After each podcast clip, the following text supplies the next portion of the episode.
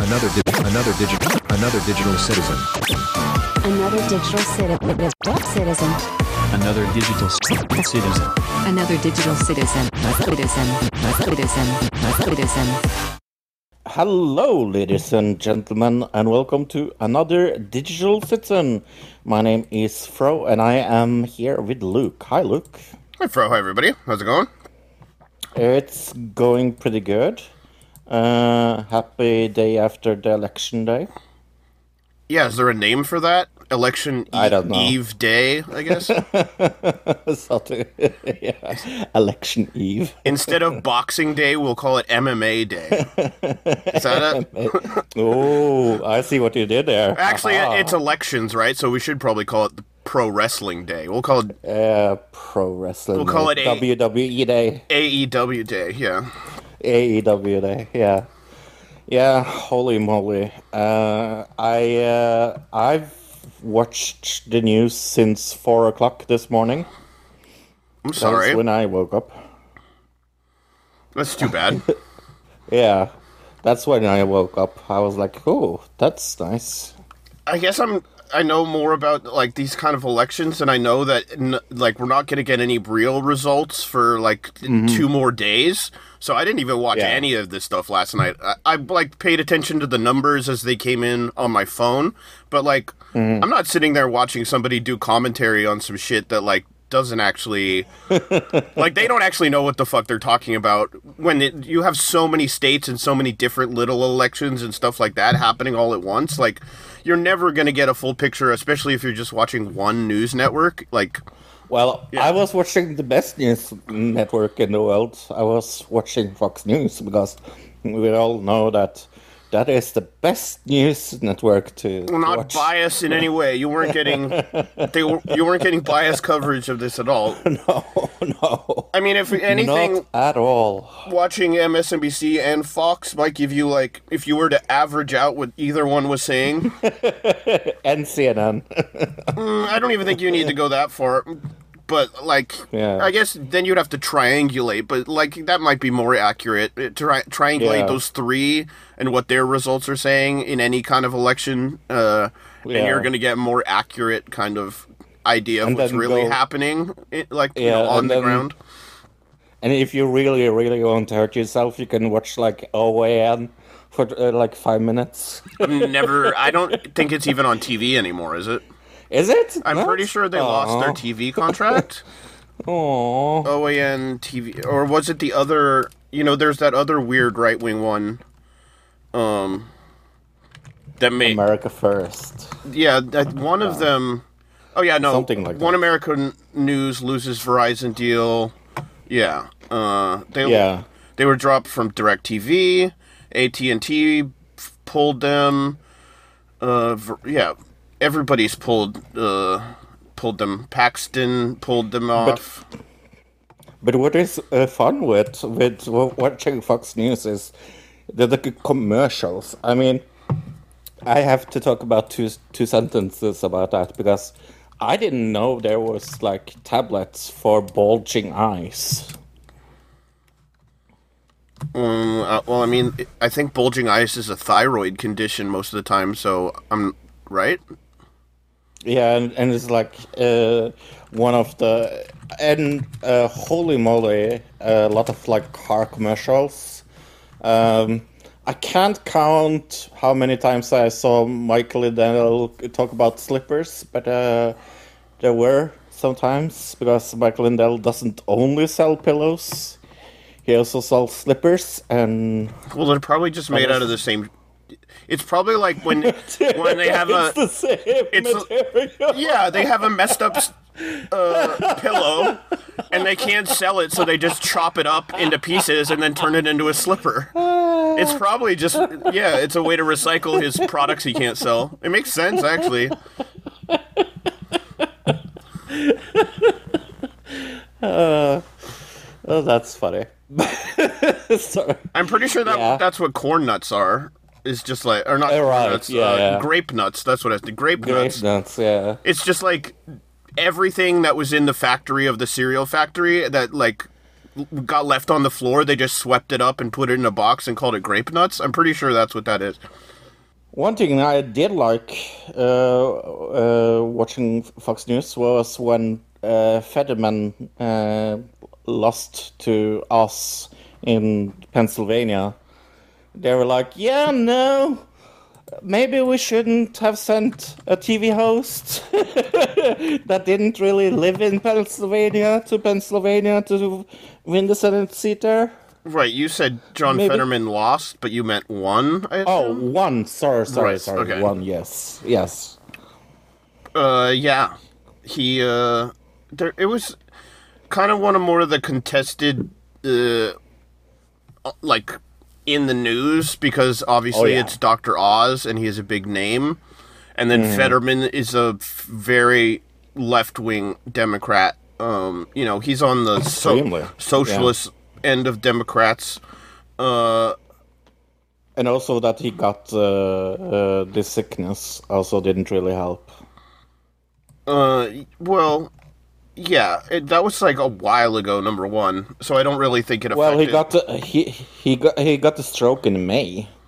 yeah, it's long It's long enough ago that- that people have already like heard it and gone past it, and if you know, if they if that was going to be a factor, they've already either decided that was a factor or not because May was so long ago. Uh, as far as when vote like. A lot of voters, they decide like that week. They don't decide in May. Does that Right. make sense? yeah. Uh, but yeah, no, that's that's uh, maybe uh, one of the biggest things. But uh, uh, how is it going in Oregon? Because Oregon has been in Fox News very much. I don't know why, because I think what I said a second ago was there was only uh, 67 uh, percent of the vote count. Uh, Mm-hmm. uh, oh, it says 77. Oh, oh, that's in the all the votes. But as far as the governor's race, it's 67%. That's kind of the most interesting one. It's actually still close. The rest of it looks Very pretty close. obvious. Um, the governor's race is a big deal here because it's you know it's a Republican versus a Democrat, but the Republican the Republicans brought in this other woman to run as an independent to take votes away from the Democratic side or try to named Betsy Johnson, and so uh, lots of votes that are going to Betsy Johnson uh, probably would have gone to Tina Kotek. I mean, we can't say for sure one way or no- uh, the other how those people would have voted, but the the Republican plan was to put Betsy Johnson in for that for that reason. Uh, she has eight percent of the vote right now, and the the race is very close. It's within two points, three points of each other. Uh, but like I said, there's a lot of votes left to count. We're not even at seventy percent. So And he, he, here's a new flash: Beto O'Rourke uh, uh, lost his race in Texas. It's almost like every fucking thing he he runs for, he loses. yeah, I remember saying that uh, a few weeks ago. I remember Right. Oh, I, we were reading an article that was like the top five possible candidates for 2024 for president. I remember, and he was on that list, and I remember being like, Yeah. "Who the fuck No. put this guy who can't win, has never won, he can't win anything. He's like the biggest loser in politics, and then and yet somehow they decided Yeah. this guy was going to be on our list of. But you know what it is? Is he looks Yeah. the part. He's like He looks the part. he would be great in a movie playing a senator, The president. not in real life. A senator. Yeah. Yes. I even, agree. I, think he looks more like a senator than he looks like a president. But maybe it's because he's still pretty young. Is one thing. Like if Hmm. Oh, he yeah. gets older, he's going to look more like uh, what you would think in the movies would be a president, I guess, quote unquote. Because not all movies have presidents who look like him, right? So yeah, Uh, DeSantis wins big in Florida. Huge, actually. Uh, Florida went full right wing, which is um, yeah. which is is unusual for like the past history of voting in Florida, but not really that un- unexpected considering what we've seen happen in Florida in the last bunch of years. So, if you were paying attention to what's been going on there, you would know that it was going to go that way. But a lot of people were still somehow surprised it went red. I guess I don't know why. Uh, very happy to to hear that abortion rights really went uh, through in the ballot boxes in the midterms. I think all all ba- everything or every state that had a, a, a measure that was going against anti the anti-abortion uh, SCOTUS decision, uh, Yep. all, every single one passed. Lost, yeah. Uh, Passed, I mean, yeah. Well, passed meaning they went against the Right. anti-abortion ruling, right? Uh, All, uh, which even even though some of those were in red states, which shows that like even even in states where like the Republican candidate won, they still wanted a- abortion to be around. So it, in a way, abortion has become a non-left-right issue. It's a everybody against the Christian right issue now. Yeah. Uh, other interesting things that I uh, liked was uh, the Democratic Senator Hassan uh, won in New Hampshire, uh, beating uh, Bolduc. That was pretty clear. Um, I don't know who that was is. good- Oh, she's a good, v- really cool woman. I like. I I looked up some interviews with her. Uh, I mean, New Hampshire is is is pretty uh, uh, Tiny? uh, up and tiny. Yes, that was also that wasn't really the, the thing I was looking for. Well, it is. So, I uh, mean- yeah, it is, but it, it's uh, uh, really liberal. Was was the word I was looking for? Uh, so uh, it was good. Uh, Maryland else? and Missouri both vote to legalize marijuana for recreational Yep. reason. Um, yeah, but the big thing that we're here to talk about is the Senate and the House. Right now, Mm-hmm.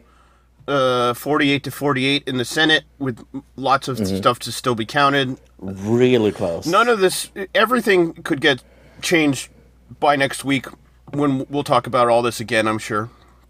Yeah. So Uh, there's no the real reason to go super in depth. That's why last night Right. when I was watching on YouTube, I looked on there's you know breaking points, secular talk, uh, Right. status coup, uh, rational national. All these people were doing live coverage of the midterms, and I saw them doing like five, six hour live streams, and I'm like. What are you talking about? Because you know what I mean. You're just all you're doing is bullshitting for five hours because none of this is going to mean anything until like Friday, uh, maybe even later. But yeah, eight, 187 for the Democrats in the House, 203 for the Republicans, uh, 218 st- seats for a majority. So the Republicans are pretty close. But a lot of the places that we're starting to count now are places like California, Oregon, Washington, um, Nevada, which uh, that could go Republican, but Arizona will go like Democrat and things like that. Yeah. Nevada. Nevada. it seems like uh, Laxalt is is winning. so the House is still going to be way closer once uh, more of the West Coast gets counted more fully, but it's going to be close in both places. Uh, it, a lot of there's a lot of predictions that we're going to see kind of the same thing. We're going to have a Republican House and a Democratic Senate, but that's still too close to call. I think. Yeah, and uh, Georgia is maybe the one that is the most up in the air. But it's it seems like Georgia always is up in the air. Always the state that everybody thinks is going to be weird. Uh, uh, okay, is that enough about uh, the midterms? Yeah, I mean, the governor's race went fully Republican there in Yeah. Georgia. House, I'm seeing they've predicted the Republican. Senate, uh, I guess that's what's too close to call right now. They're saying it's Yeah. a runoff tie. So, uh, Yeah. but if if you were to extrapolate out of the the uh, that it went Republican in both other places, that Mm-hmm. there's a good chance in a runoff it will go Republican. But who knows? I could be wrong. Yeah, and it wasn't that long uh, time ago they had a runoff e- either. I think it was like four years ago. Well, it's just one of those states where it's split so much by the populace. That's probably a lot of the time what happens in, like in any kind of state, is like the more populous regions, meaning like the larger cities and stuff, are populated by more democratic leaning people, and then the outskirts, Right. the farm areas, the um, you know, more rural areas will be Republican, but uh, the majority of people are living in those cities, and so you get this situation where even if you look at the Oregon map for governor, like almost all of it's red, but like Portland, Salem, Eugene, these are these places are totally blue, and that's where the majority of people live in Oregon, right? Because uh, they're major cities. So you have this situation where like you can have the whole state look red, except for all the major populated areas, and that's enough for Democrats to win most of the time in certain areas, I guess. But we have to remember that uh, Hawaii voted 72.5% for the Democratic Party, so there's that. Okay, good. Mm-hmm. I would assume Hawaii Hawaii. is pretty left wing, right? I mean, they're like super laid back all the time, and but I guess yeah, there's Yeah, a lot so of why is Alaska red then? Alaska's always been Republican. yeah. It's kind of re- Alaska's always been thought of as like this place where people go when they let's say they get into hot water in whatever place they live and they need to get the hell out of there. They need to get away from all the, the people who hate them and things like that. That's where people that's when people go to a, live in Alaska. So those people tend to to I guess lean uh, right wing I suppose. So, uh, Iran uh, and acknowledges sending drones to Russia for the first time. This is good news. Oh wait, this is, it isn't good news. Oh. Well, we had talked about in the past that there was that there were reports that drones were being used in Ukraine that were Iranian drones, and then um, the U.S. was saying, "Oh, Iran sent drones to Russia." Iran was denying it, and then Russia wasn't saying anything. But now, uh, we're, what we're seeing from Sky News is that Russia paid Iran for its suicide drones by sending a full 140 million in cash, and as well as captured U.S. weapons. A, a report says. Um, they sent 140 million euros in cash along with a stash of Western weapons by plane to Iran as payment for the drones, according to Sky. The security source from the outlet did not identify and said Russia made secret flight on August 20th after reports emerged that it received dozens of UAVs or unmanned aerial vehicles. Uh, a further drone deal worth 200 million was also agreed between the two countries just recently, Sky News uh, reported. So, yeah. So we're just getting confirmation. Like we we kind of knew that this was a thing, but now it's Right. pretty much being confirmed, and we have evidence of payment and things like that. Hmm. It is a bit scary to think that uh, one of like two of the most scary countries in the world are like sending each other technology. They've been uh, allies for a while, so that's Oh, yeah, yeah. I guess not unusual. I mean, I think even at the time, I I was like, so Iran is sending them drones uh, Mm-hmm. that are encouraging this war. I'm against that just as much as I'm against the U.S. sending a ton, billions of dollars worth of weapons into Ukraine to continue this war. I'm against both ends of the spectrum of sending weapons to murder people, uh, which I think some people will find that as uh, not the correct, I guess, uh, assertion to make because we need to like protect Ukraine or whatever. But I think i i anybody who is anti-war should be against both of these uh, sides sending weapons to kill people, right? What do you think about that? idea. I I definitely think that idea is pretty good. I think I am against the, the- definitely any any of them sending anything to each other because I'm a pacifist. I I don't like war. Funny enough.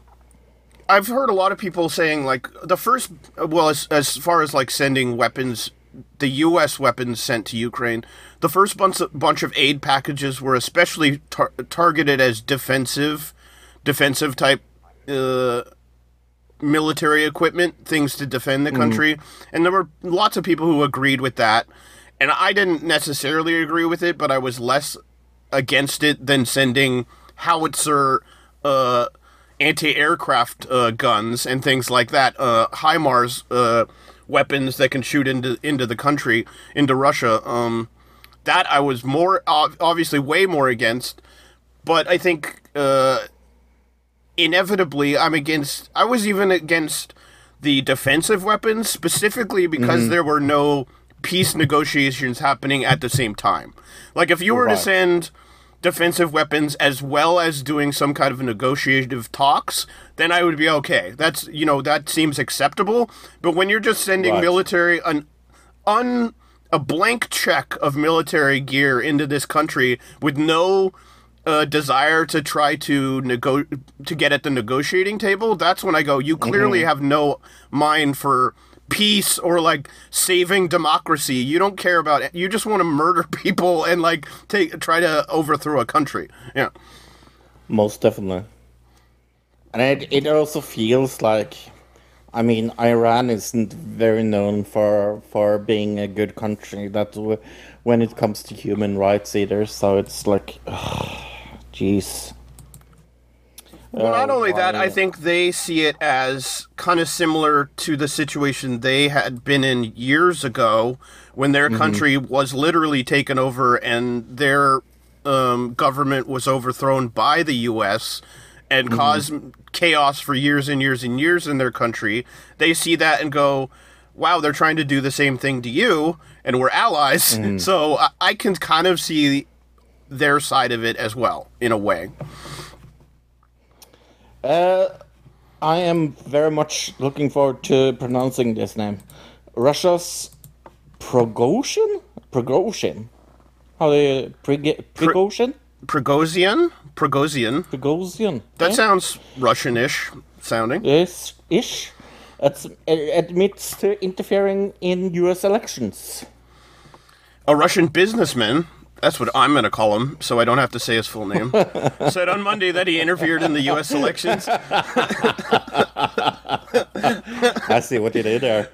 Uh, Monday, he had he ha- he had interfered in the U.S. election and would continue doing so in the future. This is the first such admission from a figure implicated by Washington, Washington in efforts to influence American politics. In comments posted by press service on his Concord catering firm on a Russian Facebook equivalent called Kontinentek. Vakontinaktik. Uh, he posted, "We have interfered in U.S. elections, and we are in, we are interfering, and we will continue to interfere carefully, carefully, accurately, surgically, and in our own way, as we know how to do."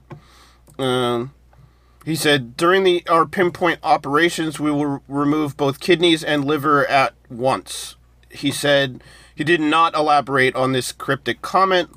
He has been referred to as Putin's chef because his catering company operates co- Kremlin contacts. So he's a Ah. he's a caterer. Yeah, I guess so. Uh, okay. I will take some lobster, thank you. So he runs troll farms. That's what they're saying here. Right. Um, so he's a guy who not only runs troll farms, he's he runs the Wagner Group, which is a, a military uh, mercenary f- group that is working in Ukraine for the Russians. and they say Elon Musk has a lot of things to do.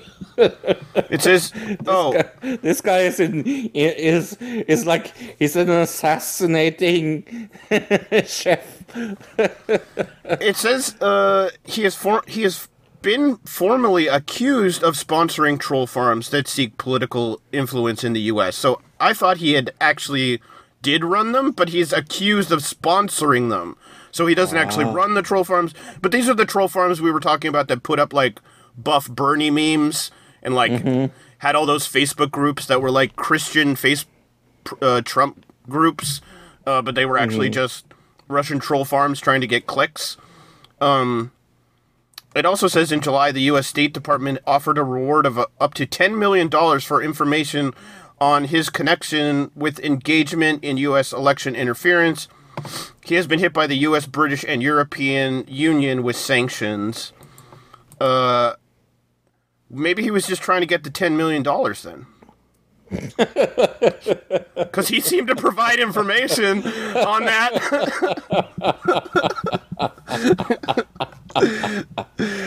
Doesn't it just kind of seem weird to you that this guy was just like, I'm going to go on Facebook and admit to like an international crime?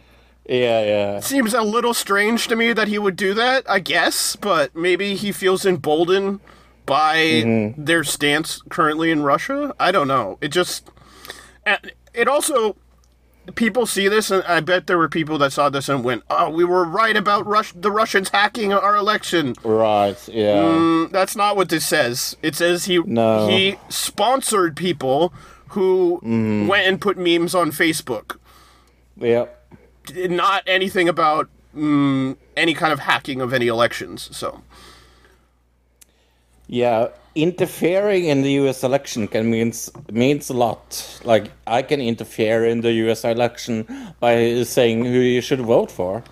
By definition, I have interfered in the U.S. election if I say that. Well, what we found out about these troll farms and these Facebook groups and posts that they were making, um, the ones that were cited in uh, what what was it called? The um, Mueller report. What we found out after that was that fifty percent of those post cited posts actually showed up on Facebook after the election was over and they were still cited as being uh, Russian disinformation because of where they came from, but they were cited as though they interfered with the election. But they couldn't have interfered with the election because half, well, at least half of them couldn't have because they were posted after the election was over. So there's a lot of things about this whole. uh, It, it's this story is definitely meant to push forward the idea of, um, you know, the the 2016 election interference uh, Russiagate, stuff, yes. Russiagate stuff.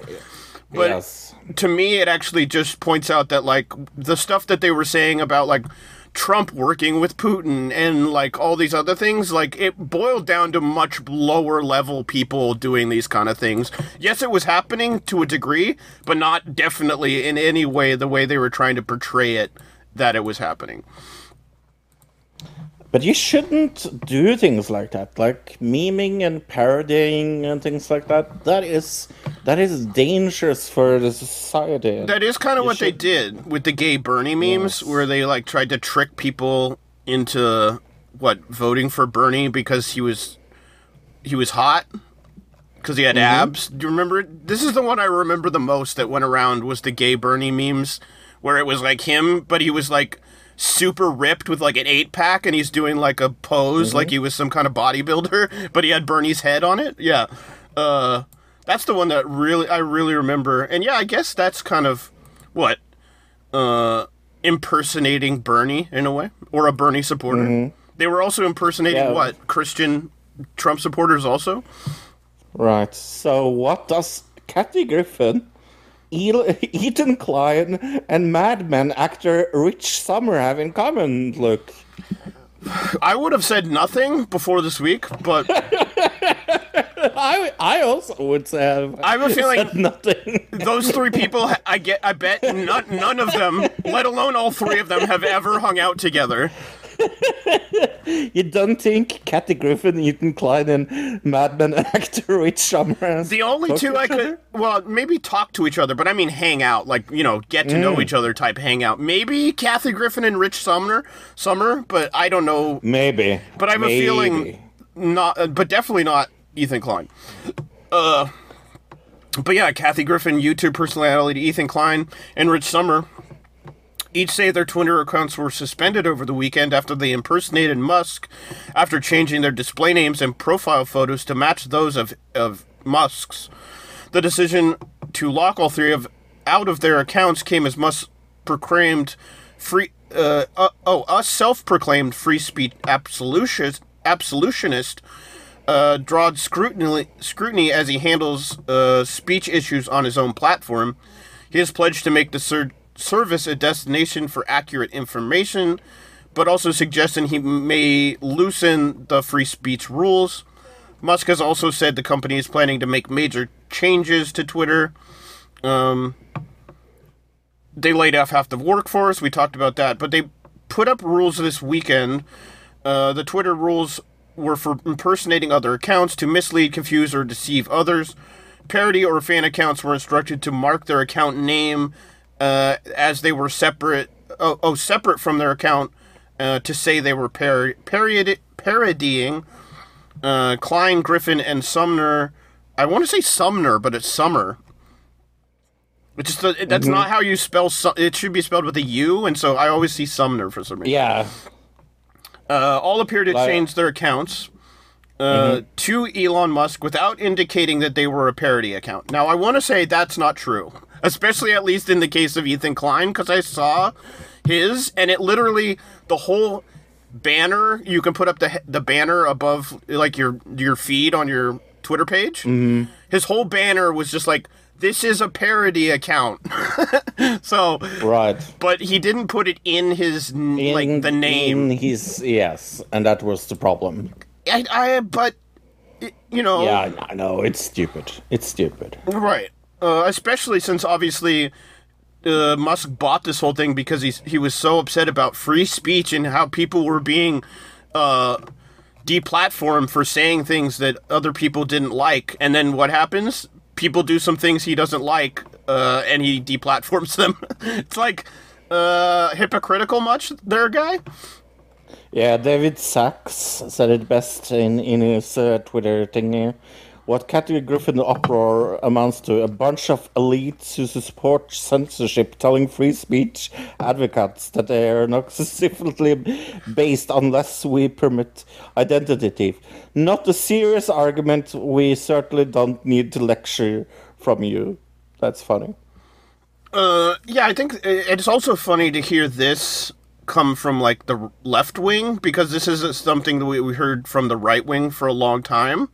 Uh, and then we hear now from the right wing saying, "Oh, these people needed to be deplatformed because this reason, this reason, and this reason, or whatever." That is the exact same th- things we've been hearing from the right wing for a long time. It makes Yeah. me realize how much like both sides in certain circles they don't really care about free speech in the sense that they like Absolutely. about deplatforming as Yeah. long as it's going in the direction of their team, right? Mm-hmm. Like if if Alex Jones gets deplatformed, that's fine. But if uh I don't know, Rachel Maddow was to get deplatformed, I guess that's kind of an equivalent on the other side. Uh, they would be very upset, right? So, Absolutely. Uh, permanent daylight saving time bill remains stalled in Congress. Holy moly! How long are they going to do this? uh, yeah, you would think it would be a very easy decision to make, right? I wish we would do it soon. Yeah. We just had daylight savings this week. You had it last week. Um, Yep. uh, so Stupid. Still stupid. and we talked about this uh, that in March the Senate voted to put a stop to next uh, year twice annual changing of the clocks, which supporters say would lead to brighter afternoons and more economic activity. The push in the U.S. Congress to make the daylight ta savings time permanent uh, which was unanimously passed by the Senate in March, has been stalled in the House since. Uh, a key lawmaker told Reuters. Um, uh, U.S. Representative Frank Pallone, Frank Frank Pallone, Sure. Isn't that like a movie character or Frank Malone? That's Frank Maloney. yes. Oh, okay. Uh, who chairs the Energy and Commerce Committee, has a jurisdiction over the issue. He sa- said in a statement to Reuters, "We haven't been able to find a consensus in the House yet. There are a broad variety of opinions on about whether to keep the status quo, move to a permanent time, and if so, what time should it be?" It's only it's an hour one way or another. How hard is it to come up with? It doesn't matter which time it is. Just pick one and stick with it. Does it really matter if you go the one way this way or one way that way? Like Yes, just keep it the yes, same. Yes. Oh my God. It's very, very. That's very, not a very- reason. It's very important. Look, it is so important that uh, it's very important because of, and that's why it's important. Yes. Uh, it also says that if they do not, Think of the animals. Think of the animals that will be so confused when the farmer When doesn't come uh, uh, uh, uh, an hour earlier when they change time. Think of the poor cows. because they have such a good co- quality concept of Concept time. of time. Yes. I thought you were going to say, uh, "Aren't you worried about the cows? How are they going to know when the clocks change?" yeah. because they read they can read clock. Um, no, but also it says Congress uh, if they do not if they do not reach an agreement before the end of the year, the Senate would need to reintroduce the bill next year, and it would all, we'd have to go through the whole process all over again. Uh, That's not that seems like. Maybe what they were even going for, is stall it out all the way until the end of the year, so we don't have to deal with it, and we'll just pass it, pass the buck along to the next people. Yeah. Okay, let's talk about something that is kind of unserious and uh, yeah, some fun news, right? I don't know that day- daylight savings time is necessarily serious news either, but Oh, it is. Uh, it's extremely serious. But uh, Norway has gotten their ex Mexit. Oh no, sorry. Oh, that was the wrong one. Sorry about that. Magic. no, I'm joking. I don't even get it. But c- uh, continue. Yeah, because uh, no, uh, Princess Mart- uh, Märtha Louise uh, has uh, stepped down from uh, working as a royal in, in, in, in Norway. So we have gotten our Mexit. Do you remember when Meghan? Oh, right. And yes, Yep, yep. yep. So Norway has gotten their Mex Me- Mexit. So she'll have a Netflix special in a couple months. All right. Uh, you remember we looked at her her fiance's uh, website where he's selling crystals and things like that. Yeah. Oh, is that this lady? Okay. Yep. Mm-hmm. All right. Same lady. So she will have a Netflix special with that guy in a few months. Yes. Okay. Yes. And they will work with uh, uh, uh, Gwyneth Paltrow, Yeah, and they'll be on an island. of course. It'll be like an island retreat with a bunch of rich, entitled people, and they'll have to like teach teach them about their past history, trauma. Oh, Mm-hmm. they already made that show on Netflix. Never mind. Uh, okay, magic mushroom drug can treat severe depression. Uh, trial suggests. yeah, we covered this in the past that they were going to start doing. Like they had done experiments and they had found it, and now they're doing trials, like actual human trials. Uh, the psychedelic compound found in magic mushrooms can help alleviate severe depression. Of course, when combined with therapy, according to a trial raising hopes for people failed by existing antidepressants, nearly a third of third of the patients with severe depression went into rapid admission after just a single dose of psilocybin, following followed by therapy sessions, which helped a, uh, aim patients at identifying causes and potential solutions for their depression. The results from the largest clinical trial yet into psilocybin and depression were described as exceptional by Professor Guy Goodwin, uh, Chief Medical Office at Compass Pathways, a mental health care firm uh, in the UK. Uh, an estimated 100 million people worldwide have treatment-resistant depression. Depression, defined as a major depressive disorder that cannot, uh, re- that does not respond to any antidepressant treatments, or at least two antidepressant treatments. Okay. Um, I think this is cool news. Really, really cool news. especially since it's one dose. A, Yeah. a third of the people after one dose, which means that probably it increases. I'm not. No, I, it doesn't say this, but I would assume that that the the uh, likelihood of uh, it getting the depression getting better after more than one dose is high. Like that percentage would go up, but I'm not sure if that's true or not. You know what I mean? Yeah, I'm, I'm amazed how how uh, how much progress they say see just after one dose, though. So if if more doses means that they will be better, I mean, uh, we're not talking about multiple and multiple of doses anyway. It says here the most significant impact of the highest 25 milligram dose of psil- psilocybin, uh, three weeks after having one dose, 29% of the group were in remission, compared with 9 to 8% of 10 to 1 milligram group, respectively. After 12 weeks, benefits persisted for those in the high dose group compared to those in the low dose group. Um, Psilocybin's main active ingredient in, in magic mushrooms is broken down in the body into a, cul- a substance called psilocybin, which releases waves of transmitters, neuron transmitters into the brain. MRI show brain activity becomes more chaotic in different regions mm. of the brain's. Oh, with different regions of the brain talking to each other more than usual. Rucker says this may seem like it's a bad thing, but it isn't. That happens every night when you dream. Your brain becomes plastic, slightly more chaotic, and that's when new connections start to be formed.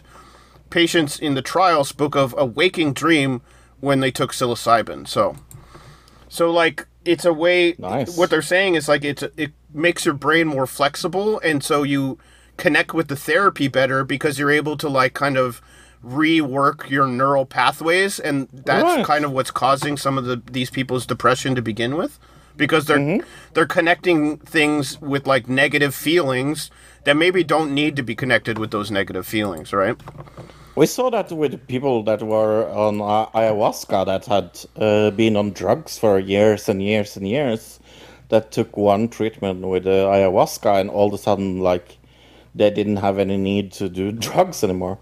So there's a lot of things like this. and ketamine in is nature. also being um it's there's big discussions right now in uh, this at least in this side of our country of like the benefits of small ketamine doses within a therapeutic situation to cure right.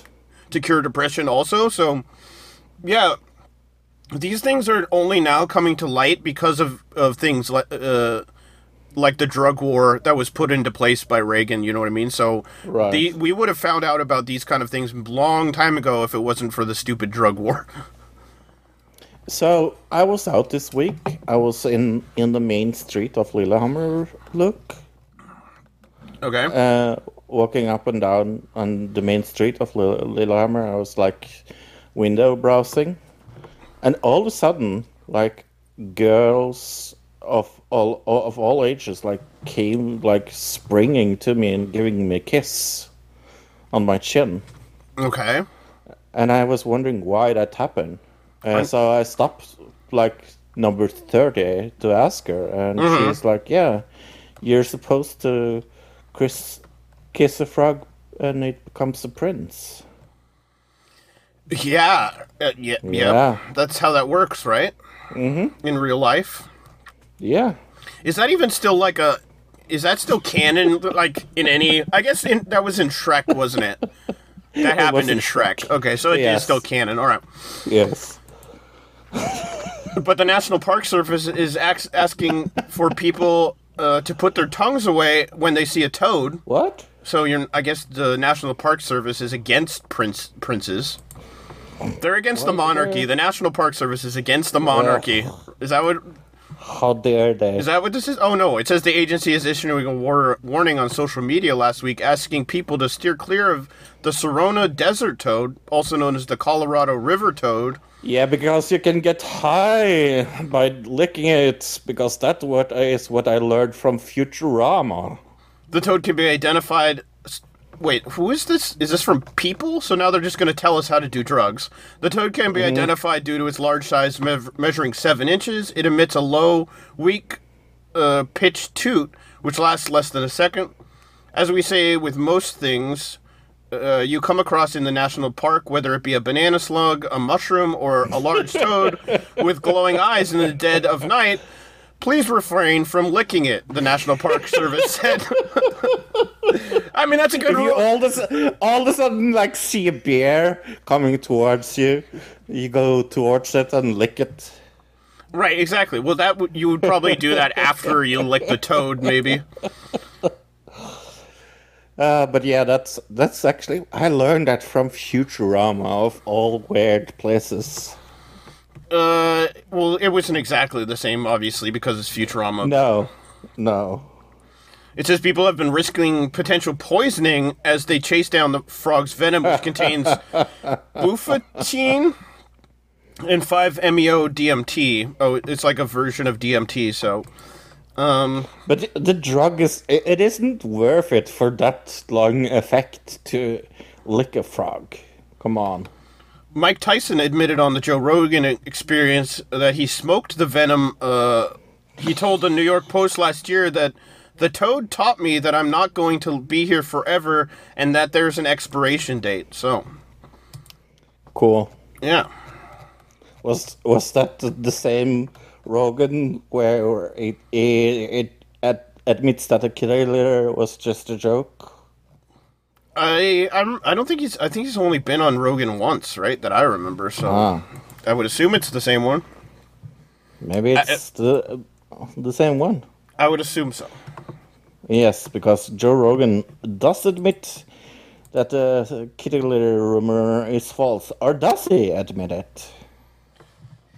I think he, he admitted that he he was wrong, but I think he it did it in a way where he kind of uh, didn't acknowledge that he lied about it. Right? He try he's trying to say, "Oh, I was I was misled or I I I didn't do enough research or something." But it's like, "Yeah, but in the initial clip you were like this definitely happened." Like there was no in the initial clip there was no like uh it m this might be true. It like I haven't Right. seen it with my own eyes, that kind of thing. It was like my friend told me this, and it's definitely happening. And yeah, so yeah, go ahead and give me a countdown. We'll watch some Inside Edition. We're not going to watch the whole thing, just to the end of the the Rogan clip. So give me a countdown. Three, two, one, go. It was all made up. That's the admission from Joe Rogan, who spoke on his popular podcast about a school that supposedly offered litter boxes for students who call themselves furry.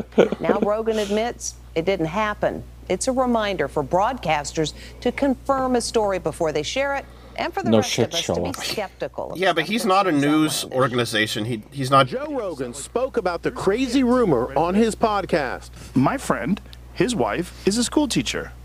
And So this is from the last she time. Works at a school Yeah. that had to install a litter box in the girls' room because there is a girl who's a furry.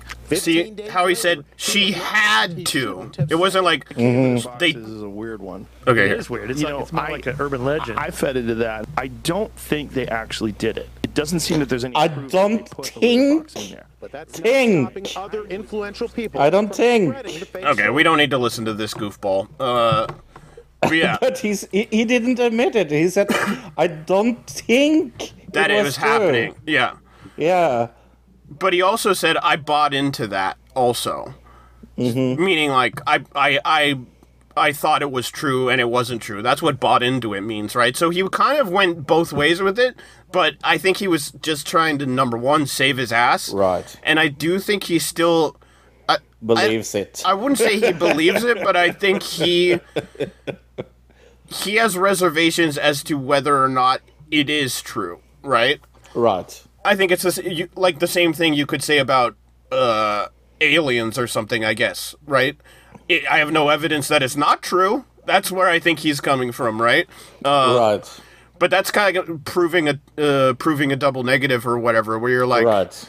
uh, well, you can't prove it's not true if it's not true because the proof is that that it's that it isn't that there's n- nothing there. There's no you can't have proof of nothing when there's nothing, right? Yeah.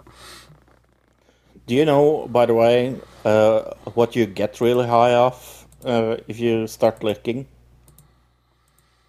Uh, a lot of things I would s- assume. Yeah, Trond. Trond. Tron- oh, really? Okay. Yeah, yeah, yeah. I tried licking him once, and yeah, And you were just blasted out of your mind. Was.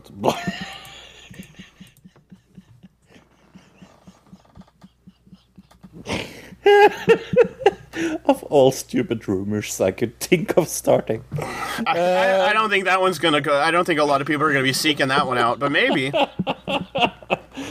Go and lick Trond if you you meet him and you say, "Hey, Frozen, this would get, get me high." Right?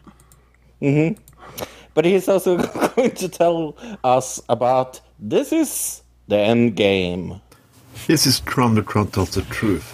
Capitalism, like it's praised, like a free competition and so on and so on, is dead.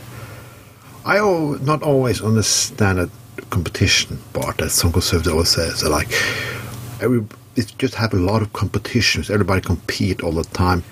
We're gonna make it the world better. Well, I don't need somebody to compete with to want to be better. I don't try to to be better than the next person. I'm just trying to be a better version of myself. I don't see a price in the end, like big money or anything. I just see a reward for humankind in its general. Problem with conservatism is like they have one part of values. They always talk about like freedom of choice, so they call it an uh, anti-abortion and anti-this and anti-that, and you have that economical part, like where you can't be free. Because if you're starving and don't have any fucking money, you're not free and not having of choices. It's very easy to person who make 100k a year to talk about individual choices. But all, I would not sound like a communist, but most of those fortunes, those rich fucking bastards have, is because a lot of people working and they're working more and more and more. And we always have that, like, we can have the big reward in the end. Which one? Three fucking jobs, and I'm gonna be fucking dead before I'm 70? And if I I'm lucky not to be sick, I have a lousy pension? Oh, you didn't work hard enough. Okay, fine. What fucking game of life is life then about? So reward in the afterlife that it doesn't exist? It's always, always, always the general bullshit just to keep people in, in chains, in slavery, because they cannot see people as equals. We always, people who want some social security and healthcare, and education, and so on, we always like we are just, we're just babies. We just want the big mama state.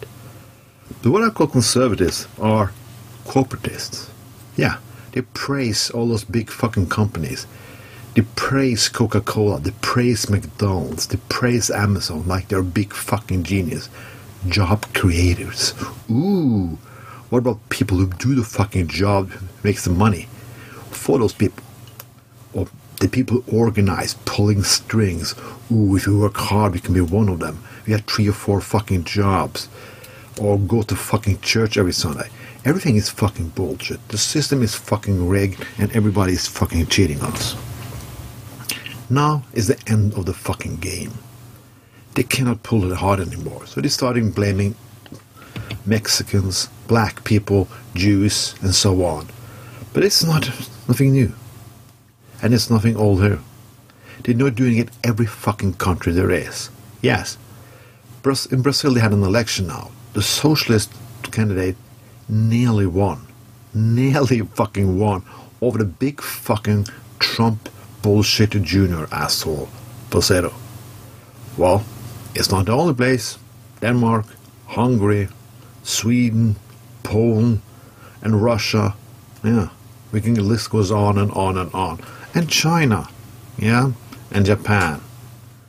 We're gonna have a new fucking world war. After the last world war, we learned something. We made institutions like European Union, European Council, the UN, and so on, NATO, for example. Well, I wonder what's going to come out the next one, and how many people are going to fucking die, if there anything fucking left. Capitalism and conservatism, that combination has come to a fucking end. This is the fucking end game. The problem with their end game, they, don't try to create something new, something better.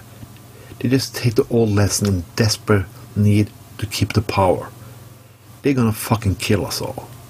Who are going, gonna survive, but how many people are gonna fucking survive and how lives are we gonna live? It's election time again, and stupid liberals and radicals not gonna vote, the conservatives are. You're gonna have a fucking hell again, and we all are people gonna suffer through it. I don't know, maybe one day I will get in trouble for making this segment. Segment. I already get, got it once. I'm not a top party candidate in the local election in Bergen. Maybe one day I will be shot really up. I don't know. But the future is not fucking bright. Not at all. This was Trond with Trond Tells the Truth. Have a fucking nice evening.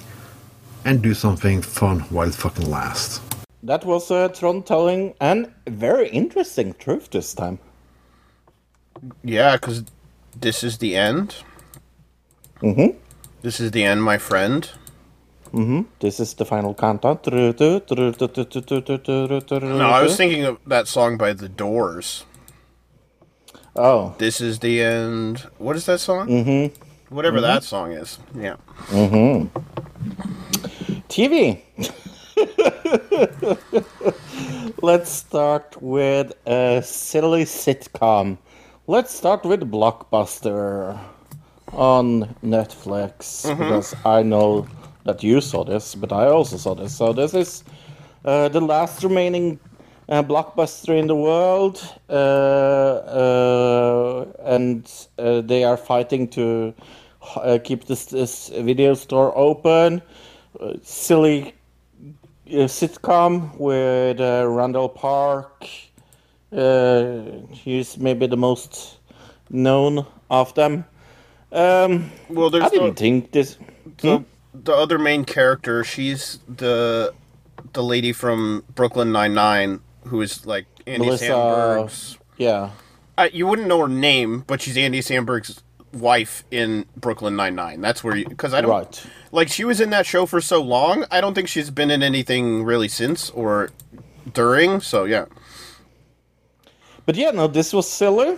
Um, I didn't especially like it. I thought it was not the worst thing I watched this week. Uh, that's for sure. But it was. Uh, I, I, I I liked some some characters I liked and some of the others were like stupid but but I I I, I kind of didn't like the the love story story was maybe the the worst story, and uh, you will never convince me that uh, Randall Park is a good actor.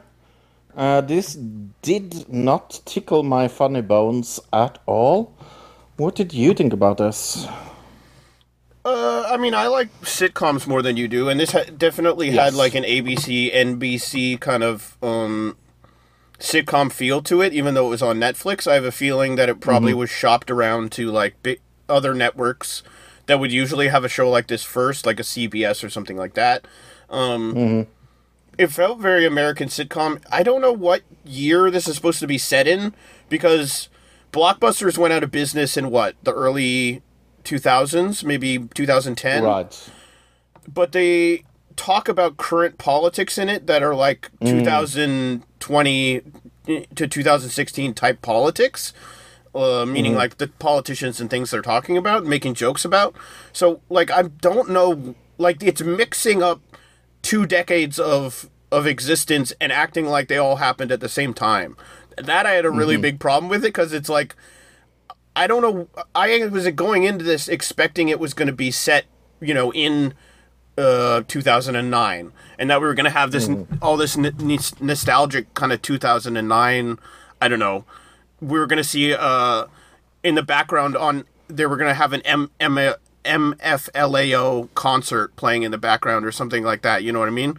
Right. Um, something to like indicate okay this is the time period but they're like they didn't do that at all which i guess is fine it's just really weird because you're like i don't know where what i'm supposed to feel about this because if a block mm-hmm. if the last blockbuster ever still was around in 2022 i would be like why mm-hmm. why are you still like just go away already?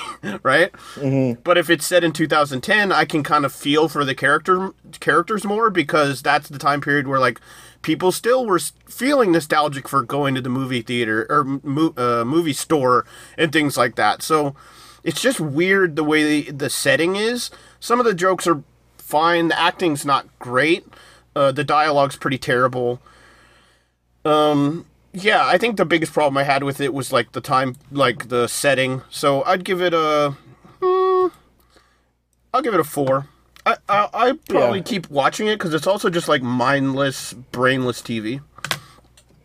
For me, it gets a three. Uh, I yeah, I I really didn't like it. I like some of the employee characters. The one like, uh, you know, rich hot girl's kind of funny, and then the one, and then you have kind of the midwestern like doesn't know anything other than like uh, what she was taught in church girl also Right. and they their kind of interactions are, are pretty funny uh, and then you have what the guy who plays the store uh, guy next door um, the guy who owns the Oh, shopping Sm- mall Smoove, yeah, right he Smoove. that guy's He's funny He's he's really good. I mean, he's, he's the best funny thing. in a lot of things he does. So Yes. yeah, for sure. He's definitely the best thing. Oh, I know where he's from. He's from Curb. He's like the Yes. guy who lives in his uh his guest house, right? Yeah, yeah. Right. Uh, yeah. Okay. Uh, Mm-hmm. let's see. I watched Below Deck Adventure, which you watched last week, but we said we were going to talk about it. Um, it's, Aren't you happy about all the Norwegian you heard uh, in that show? I, well, let me get in. If people didn't hear last week, Below Deck is a show where they. It's about. It's a reality show about a crew of a, a yacht. It's not mm-hmm. really so much about like the people who are on the yacht because these are people char- chartering a yacht for like a weekend or a week or something like mm. that. Um, so it's mostly about the crew and what they have to deal with as far as like the behind the scenes taking care of a yacht uh, and everything like that. This one's based in Norway. They're in the fjords, uh, and there's a base around, or there's an idea around it that like you can do any kind of adventure you want there, like skydiving or hang gliding or all these different uh, zip zip lining, and so that's why it's called Below Deck Adventure. I guess. Would you agree with that title as for, like as a Norwegian? Uh, yeah, I guess so. I mean, there's not a lot of baiting you can do there in the even in I just summer. I feel like all the, the the extreme things that they showed, like adventuring, you could pretty much do in any country. yeah.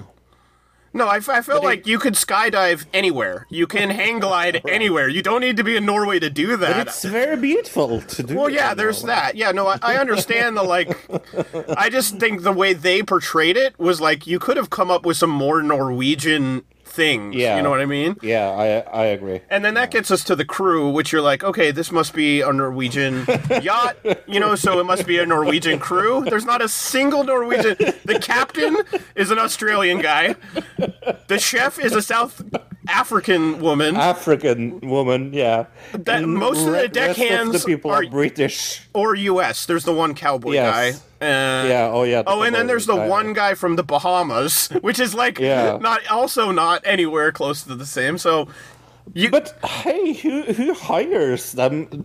That must be Norwegians that hires them, right? You mean Right? yeah? Well, At they don't really hire them. They charter the boat, and then the crew Right. comes with the like is part of the boat deal. But yes, they But even those people are fu- not fucking Norwegian. no they they I, these for in the first episode for sure were definitely just Americans, right? Americans, yeah. yeah I haven't seen the second episode yet because I watched it last night. Or the Right. sec is the second? Well, I guess the second episode The still second has the episode is same out, people. yes. because they had just left the dock. Yes. So it has to be the same crew or the same Yeah, yeah, guest. yeah. Okay. It's it uh, the same guest in, in as the first episode. Yeah.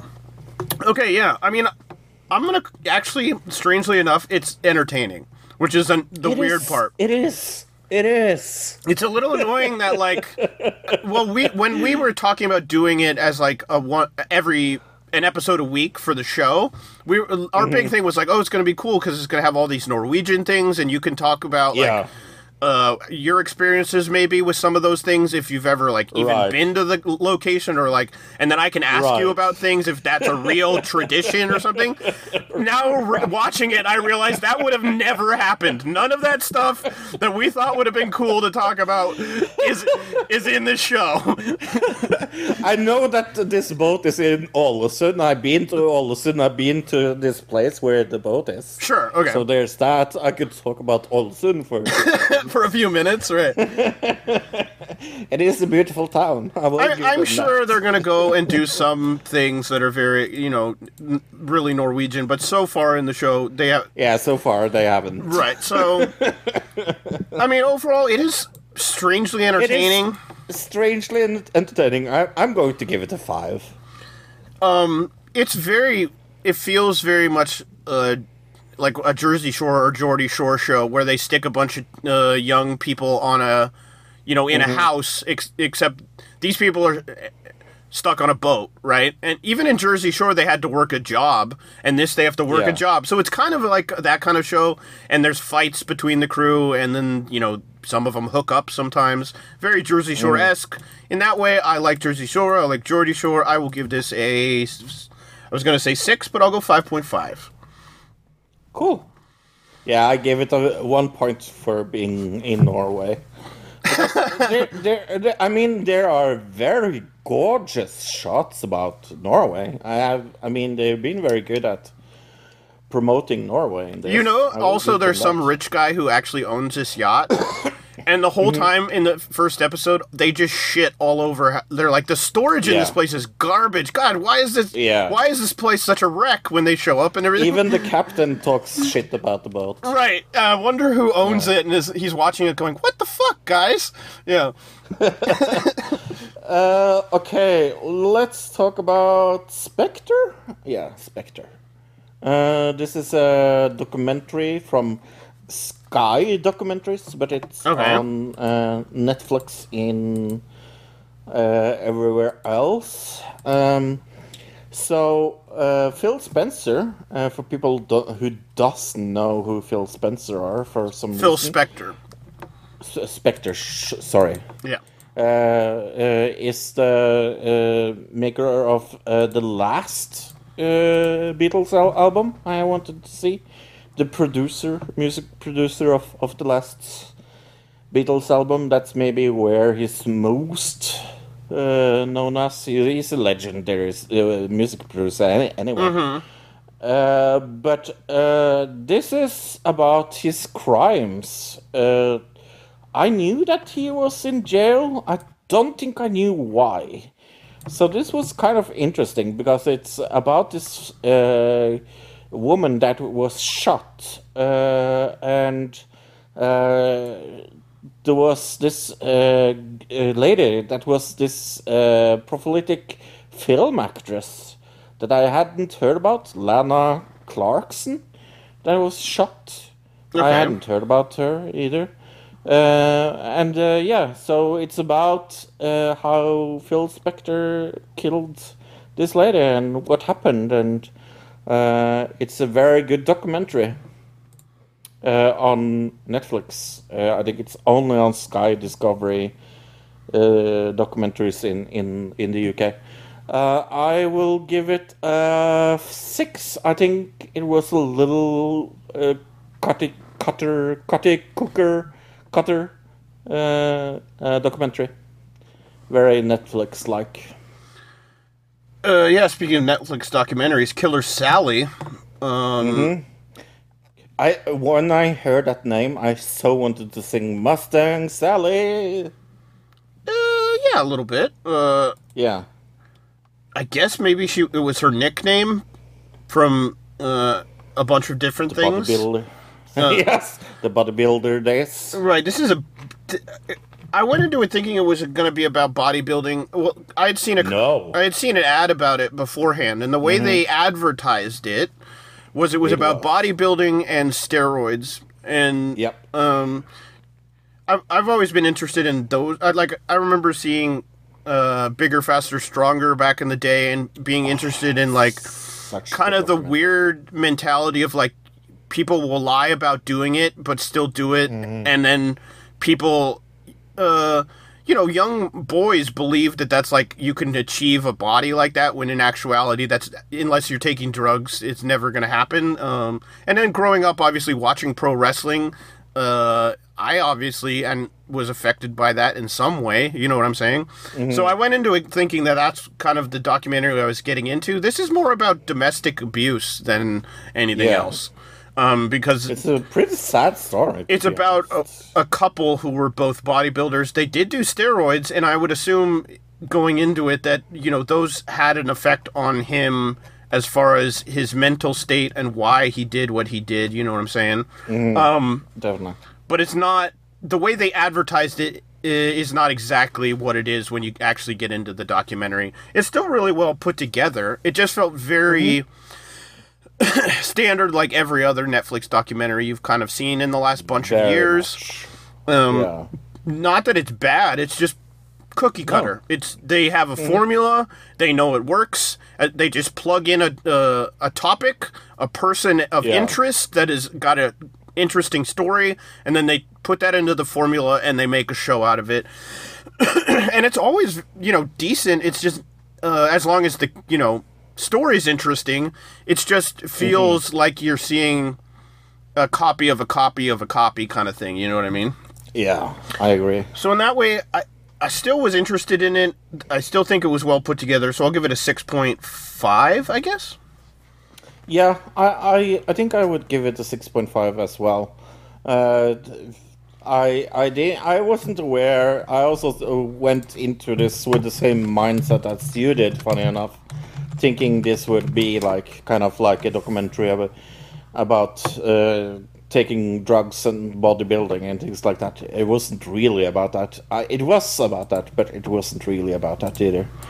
But uh, yeah, six point five sounds like a good good good idea. Yeah, the one of the most interesting parts was the clips from like the apartment house wrestling stuff, which I I remember hearing about that when I was in high school and how weird it was and how there was like this creepy uh, underground thing. You could order tapes online or not online. I guess it was you could online in in late middle school. Yeah, I guess it was. But like, I remember people saying they were in the back of wrestling magazines. You could order these weird apartment house wrestling tapes, and then to see that she was part of that and everything, and what actually it was about. And then they even interviewed the guy who started the creating those tapes, and that guy was, you know, not creepy at all. Yeah. No. um. Okay, I'm going to talk about urban legend. This is from the Travel Channel. What? It's uh, anthology series. It is uh, the Eli Roth version of Cabinet of Curiosity. Okay. they heard that was coming out, and they went and got a, Yes. another Yes. horror director to make an anthology show. Sure. Yes. Uh, the first one is called Dre- Dread Room. Uh, very stupid and terrible episode. Give it maybe a t- two. Uh, but the second one was pretty good. Uh, called The Bite. It uh, talked to me and my fear of uh, spiders. I have a ridiculous fear of spiders that is uh, just uh, up there. Uh, it is so incredibly high that I can't be in a room where people like talk about spiders. I like I'm almost like that. So it really really scared me. Uh, I would probably give that episode a, an eight. So uh, it's kind of hard to say uh, if it's good or bad. But uh, the first one was terrible. So there's that. Uh, well, it's the Travel Channel, so right there, Yeah. I'm gonna make an assumption that it's bad. Um, The second episode was good. I'm saying like quality wise, Travel Channel like d- is yeah. owned by Discovery, And if it was a really good quality show, they probably would have put it on an, a higher uh, level Discovery Network, if that makes sense, than the Travel Right. Channel. Yeah. So assumption that I didn't see it, but assuming, uh, just out of evidence. Uh, let's talk about buying Beverly Hills. Yeah, let's talk about the worst show that I saw this week. I mean, it, it's another uh, real estate it show, is. but this is like Uh. a real estate show mixed with the Kardashians, right? It's definitely mixed with Kardashian. I, I, I think I think my main problem is that there's absolutely like in in the other show, uh, so, so, selling Sunset. Uh, there's at least someone that I I kind of like. Like I like the two bosses in selling Sunset. Uh, here, there's nobody I liked. Like nobody I could like have any type of connection to. They're very uh, plastic, fantastic. Everyone of in the show, and and the drama in this is i- in this show is very also like yeah, and uh, his love for his daughters are a little problematic. Yes, that's the word I'm going to use. Problematic. I uh, yeah, I just think it's like there's a few uh, real estate shows that have come out recently that are like a real estate group. Uh, it there was the one that was like the two divorced uh, people, and there was like the woman and the man, and they they had a company, and then they split off into two different companies, and then it was a show about them kind of competing against each other, selling houses. Well, this is like that, any of those kind of real estate shows, except then you add in the family element because this is a family run business. It's a father and his two daughters selling houses. So, and then, of course, one of them literally looks like Kim Kardashian, has, I'm pretty sure, the same makeup artist as Kim Kardashian, or at least is copying her. Um, Yeah, I, I was thinking uh, uh, copycat. Yeah. Well, they're in LA. Definitely. I wouldn't be, and they're rich. I wouldn't be surprised if she just went out and got the exact same person who does her, her makeup. um, yeah, and so in that way, it's more Kardashian than it is a real estate show. It's more about the Yeah. family than it is about selling the houses. But yeah, and I, I like the Yeah. house aspects in those shows better than I like the drama. So Yeah, there's never a point really where we get like a house tour in this show. Right. But they do show houses occasionally, right? Yeah, yes, exactly. and the lack of houses is kind of what is lacking in this show. Yeah, but like I said, it's supposed to be more of a Kardashians than it is supposed to be a. but they're you know I they're mixing they're mixing the two worlds and trying to like bring in both of those kind of audiences. But it doesn't. I just it doesn't really work. It just it only works on the Kardashian side. That's the thing. Right. Right. So I would give it um uh I'll probably give it a 2. Yeah, I will give it a two as well. I mean, it's also really insanely fake. All the dialogue's fake. All like when they're at Yeah. the party, it's clear that like they just told all these people to stand around and act like you're at a party. That kind of thing. Yeah. Uh, yeah. What else did you show, a show that I'm not going to talk uh, much about because I didn't really like it is Lopez versus Lopez. Another Uh, sitcom. Yes, it has George Lopez in it and Mayan Lopez in it. Uh, they play themselves, kind of. Not I'm really. I mean, he he plays like a out of work construction worker who's down on his luck, and I'm pretty sure George Lopez lives in a mansion, so I don't think they play no, no, themselves. no. Yeah. They play themselves because they have their own ni- name. Not quite how that works, but sure. But yeah, no, it's it's about like uh, their dysfunction, uh, working together, uh, the pain and joy in between. It's just like it's a very. I wrote down. It felt like the most NBC show that I have ever seen. It fe- felt like a very scripted, extremely standard uh, comedy show. I did not like this. I didn't despise it either, but I just didn't get the humor. Did you think this was better or or worse uh, than uh, Blockbuster. It was definitely worse. Oh, Um, good.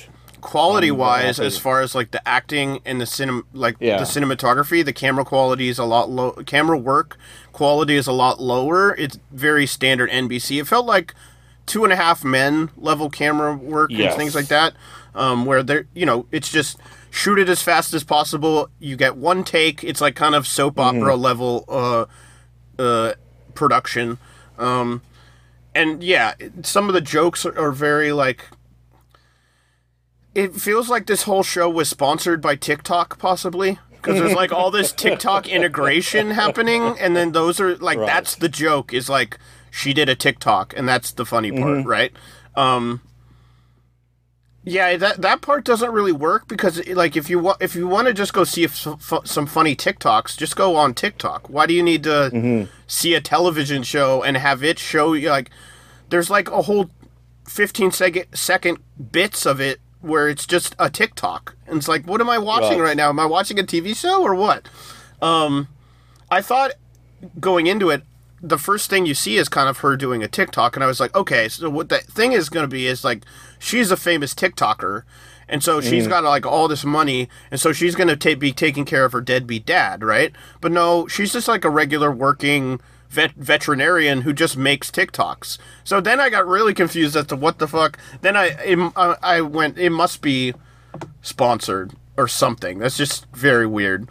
Uh, but yeah, overall, I, I put it on the same level as buying Beverly Hills. I'll give it a two. Also, Yeah, I will. I'm a little uh, more uh, nice than you because I gave it 2.5 actually. uh, yeah, the jokes were a lot more cheesy than Blockbuster. Blockbuster, some of the jokes actually had some dry humor, and oh, yeah, it had some gave like yeah. 3.5. So Oh yeah, I'm just comparing the two sitcoms that we saw this week more than anything else. yeah, yeah. Do you watch anything else? Because I didn't. Um, no, that was the last TV show we saw, except for Cabinet of Curiosity, episode two.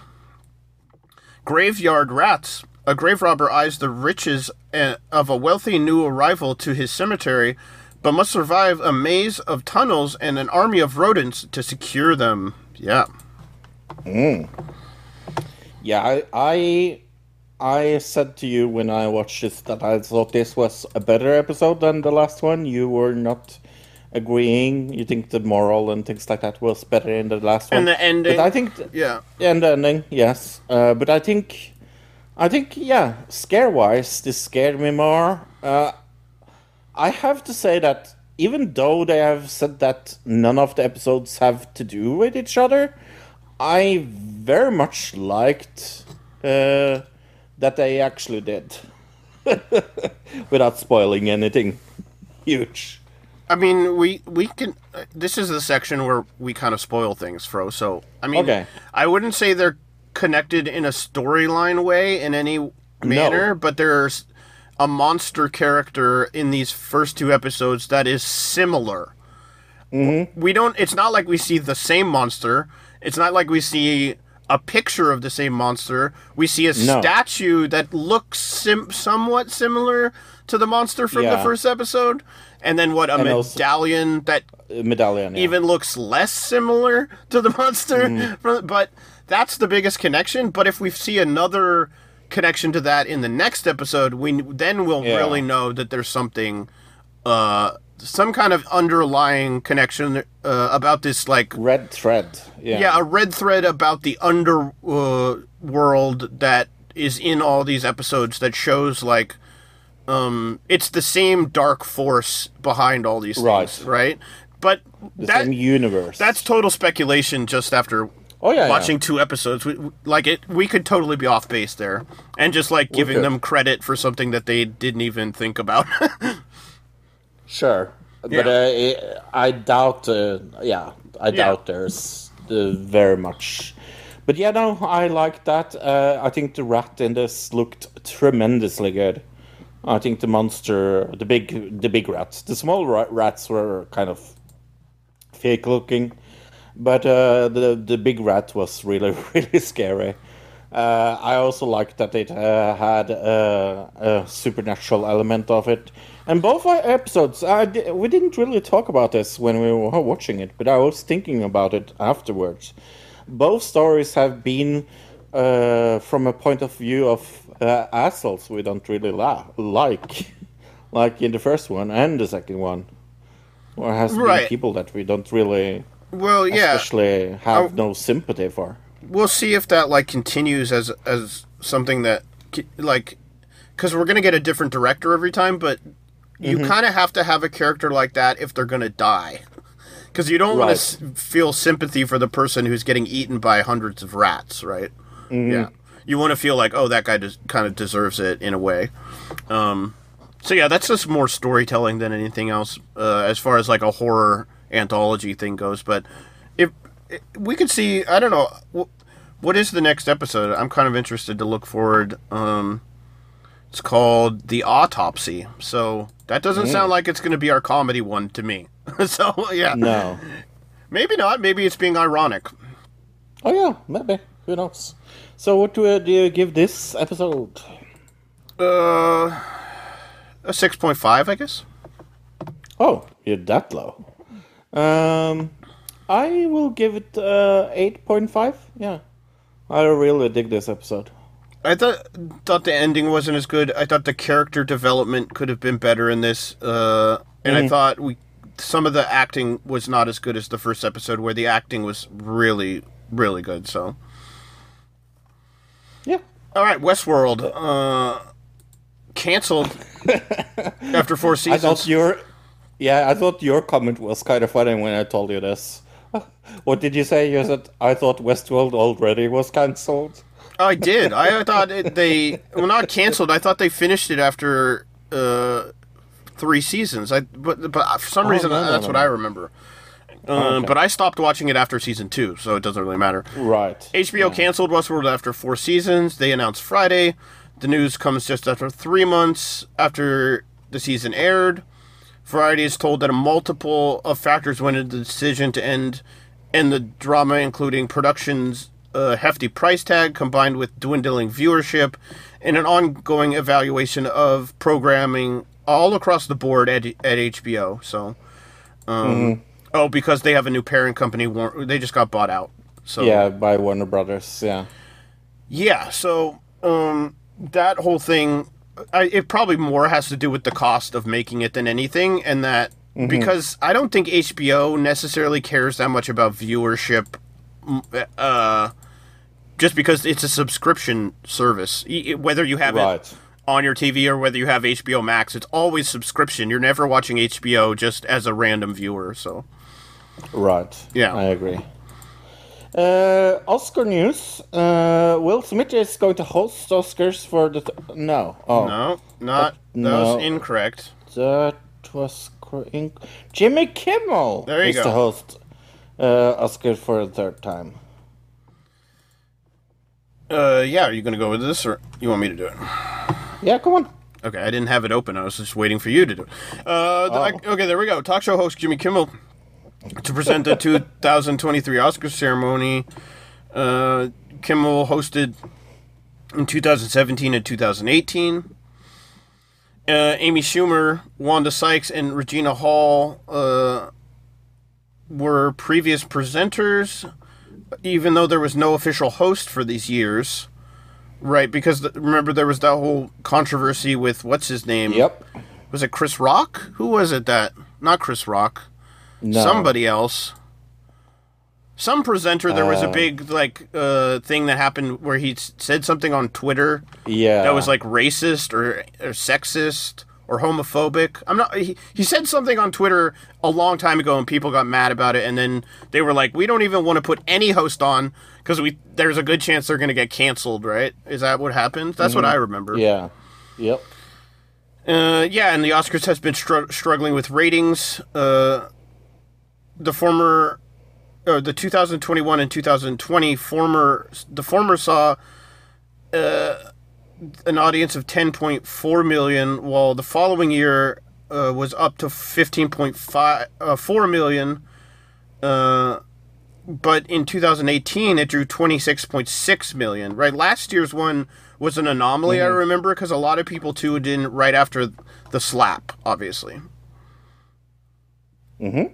Yeah, so that's where a lot of the viewership came in in that uh, in, for that year. It wasn't necessarily think- because people were like, "I need to tune in to see the Oscars." Yeah. Do you think Jimmy Kimmel is a draw? No. Do people watch like people don't watch his TV show for him? I don't think so. I think they just watch it because it's like a late night show that's been on for my entire lifetime, and if you've watched that show, you're going to continue to watch that show. They could probably put like a puppet, like the uh, Triumph the Insult comic dog, in there, and it would do just as well. Well, we have some baby news. Uh, this is uh, cool news because Nick Cannon uh, is accept, uh, ex- expecting baby number 200, 364, isn't it? Something like that? No, it's number eleven. Uh, Oh, But it's actually his second kid with one with the same woman, which is new for yeah, him. this is weird. Yeah, I googled her. I can understand why sh- why why he's getting children with this woman. What you mean because she's very attractive, or Yes, I am saying that. oh, okay. I'm sure she has a wonderful personality as well. Uh, in addition, Do you think do you think he cares about his personality? well, I, yeah, I mean, he's got kids with a bunch of different women. Uh, I, we talked about this last week, right? Because of the Elon Musk stuff. And then I, Yes. ju- I just thought it was funny that the very next week it it's com- it comes out that now he's got another kid, which I think Elon had just overtaken him. I'm pretty sure, and now Right. they're like, number yeah. yeah. I think Elon had the number eleven, and he's Let me look that up getting number eleven. because I remember they were like going back and forth about it um, on Twitter for a minute. Not back and forth, but they Uh-huh. were talking about it. Um, so I don't want to get it wrong. Uh, oh, it says he I think it was number eleven. ten kids, is what it says. Oh, he has ten. So they- now They were tied, and now he's taken over. right. So Nick is up. So Yeah. yeah, he n- better get uh, Grimes. I mean, that's according to people. It says everything to know about Elon Musk's family. He's a dad of ten, so right. Yeah. Um, he has less baby mamas, though, is what I'm seeing. A lot Oh yeah. less. Oh, a lot less because Yeah. he had at least two with Grimes. Right, I think he has three or four uh, baby mamas, where uh, Nick Cannon has a lot. I think it's most. I think at least nine, if not ten. So, Right. all right, Audible. Yeah. Can you get a book about how to get kids there? Do you think? I bet there's books about fertility, audiobooks about fertility at audibletrial.com forward slash ADC. That's audibletrial.com forward slash ADC. Get a free book about fertility and an audible trial for 30 days that you could just go search around. There might be some other stuff you want on there. Get a free subscription. Get to keep the book even if you cancel. Even if you don't like the subscription, and you want to cancel, you get to keep the book. But you probably will want to stick around if you like audiobooks, if you like information in your ear holes, which is what we do here also. so audibletrial.com forward slash ADC. Yeah, more sex talk. Uh, It sells, bro. Haven't you heard? it's I have heard. Uh, judge denies request to block sexual explicit images in Netflix documentary about orgasmic meditation.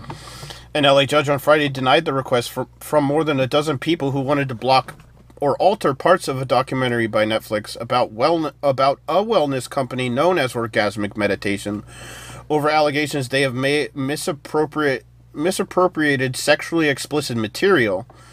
The lawsuit uh, filed late last month as people formerly affiliated with the company One Taste offered no evidence that the film includes explicit material showing them, nor did they show that that the film Orgasm Inc. could irreparably harm them, uh, the judge said. The order uh, paves the way for the film's release next Saturday. Um, So what they're saying is like they use the p- depictions of them in a sexual way against their will, but Will. the but the um the film hasn't come out, so they were unable to what show any of the film to the judge. Why didn't they just wait a week? Right. Or how do they know that the those images are in there if they haven't Yeah. seen it? Right? I'm confused as to how this how this how they thought this was going to work. Silly, silly, silly. Do you know what else uh, that is very silly, Luke? What's that? That's a movie with uh, Mel Gibson and Kevin Dillon.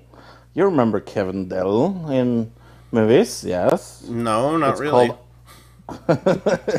You would know him if you saw him. Okay. Uh, it's called On the Line, where Mel Gibson plays this asshole of a person called Elvis Cooney, that is kind of like this talk show host, a radio talk show host, uh, and uh, he gets uh, a threatening uh, call the, where somebody threatens to kill his whole family, and he has to find uh, the indi- uh, identity of the caller. Or does he? Okay. hmm Was it good? Was it bad? Sounds like it was It was all right. terrible. Oh, all right. Yeah, yeah. I will give it uh, two. No, one, one, one. One. All right. Yeah, but it's R-rated, so where's that? Wh- What does that mean? That it's R-rated? Yeah. th- that There's a lot of swear words and things like it. Oh, okay. Yeah. I thought you were saying there was like uh, a lot of violence, and I was like, that doesn't sound like a lot of violence happening in a show about a radio No. host. But I guess maybe No. if he actually somebody did show up and did try to kill them, there could be violence. Mm. Hmm. Okay. Yeah. I saw something called Abandoned with Emma Roberts in it. Mm. It also has Michael Shannon. Uh, it, it has 20% on Rotten Tomatoes, just to let you know. Ew. It's one of the reasons I well, we I remember talking about it, you know, in the TV or in the movie round, and I, I was Mhm. like that looks terrible. I maybe we even watched a trailer for it or something, so I was like I got to see that before the end of the year. Uh, it's about a c- couple who've just had a baby, and the woman's got postpartum d- depression, and she, uh, they moved to the country because she feel they feel like living in the city, it's making her depression worse, and that they they just feel like they want to move to a place that's safer to raise their kid, I guess also. But of course, they move into like the world's creepiest farmhouse out in the middle of nowhere, uh, and weird things start happening. Okay, um, yeah, it's br- it's terrible. And then the more I thought about it, I feel like there's some kind of weird anti-abortion mes- message to it in the uh, like underlying this horror movie. I don't even know. If, maybe I'm reading way too far into it, but it just seemed uh it seemed that that way to me. But yeah, I'd give it a. I'll give it a two point five. I also saw Udo Kier a movie. I love Udo Kier. Uh, you remember this conspiracy theory that uh, Hitler got away and went to South America and Right, lived in what there? Argentina or something. I remember. Yeah. yeah. Well, this is based on this conspiracy because uh, it's about this grumpy Holocaust survivor that con- convinced himself that uh, his neighbor is Adolf Hitler. Uh, Convinces uh, himself. Okay. Yeah, that his neighbor is is is. So when is uh, this? When's the time period? of- Like, is it current day or? Uh, n- no, it's Okay. a little. Yeah. Okay. Uh, s- and not taking seriously, he starts uh, investigating him uh, to prove his claim. Uh, and uh, when he doesn't find any evidence, he's forced to engage in a relationship with the enemy. A relationship, proof. meaning well, yeah, fri friendship. friend, the friendship. Okay. You're right. Okay. I was like, is he having I'm- a sexual relationship with Hitler in the show? That would be pretty no. wild. That would be a wild show. That, that would be a wild movie. I'm going to give this four out of ten. Not Okay. a good movie. Yeah. Uh, the acting is terrible. Uh, the plot is very. I could smell the ending uh, 60 miles away. Yeah, and it's supposed to be a comedy. I didn't laugh that much, so yeah, four out of ten. All right. Um, excuse me. I saw The Independent this week, uh, starring Jodie Turner Smith, Brian Cox, and John Cena. Do, do, do. Uh, it's a political movie about a guy who's running as an independent for the presidency against a Democrat and a Republican. Uh, I think, yeah. Uh, That's timely. Yeah, it's almost like they put this out specifically this week because it's election week. Um, Yeah, and it's about mostly about two reporters uh, who are doing an investigation into some corruption, and then they start connecting this independent candidate back to that corruption. Um, and so it's mostly about these reporters trying to like build their case against a politician. Uh, the acting's pretty good, actually. John Cena's pretty good in it, even. Uh, some of the some of it's a little weirdly like obviously propaganda-y when they put it out when they put it out, and some of the stuff they talk about obviously kind of saying oh an independent candidate is corrupt and things like that. Uh, but they do do a good job of being like the other sides are also bad. It's a kind of it's definitely walking a line about politics, and I kind of like that about it. I think it's worth checking out for you, Fro. I'd give it a seven.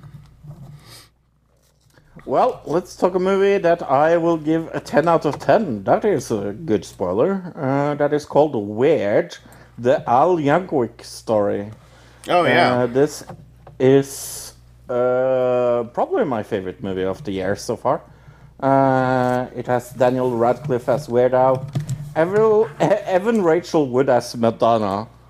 That's Ryan random. Wilson, yeah, I know. Uh, uh, Rainn Wilson as Dr. Demento. Uh, yeah, uh, Weird Al pla plays his own record uh, producer. That's kind of funny.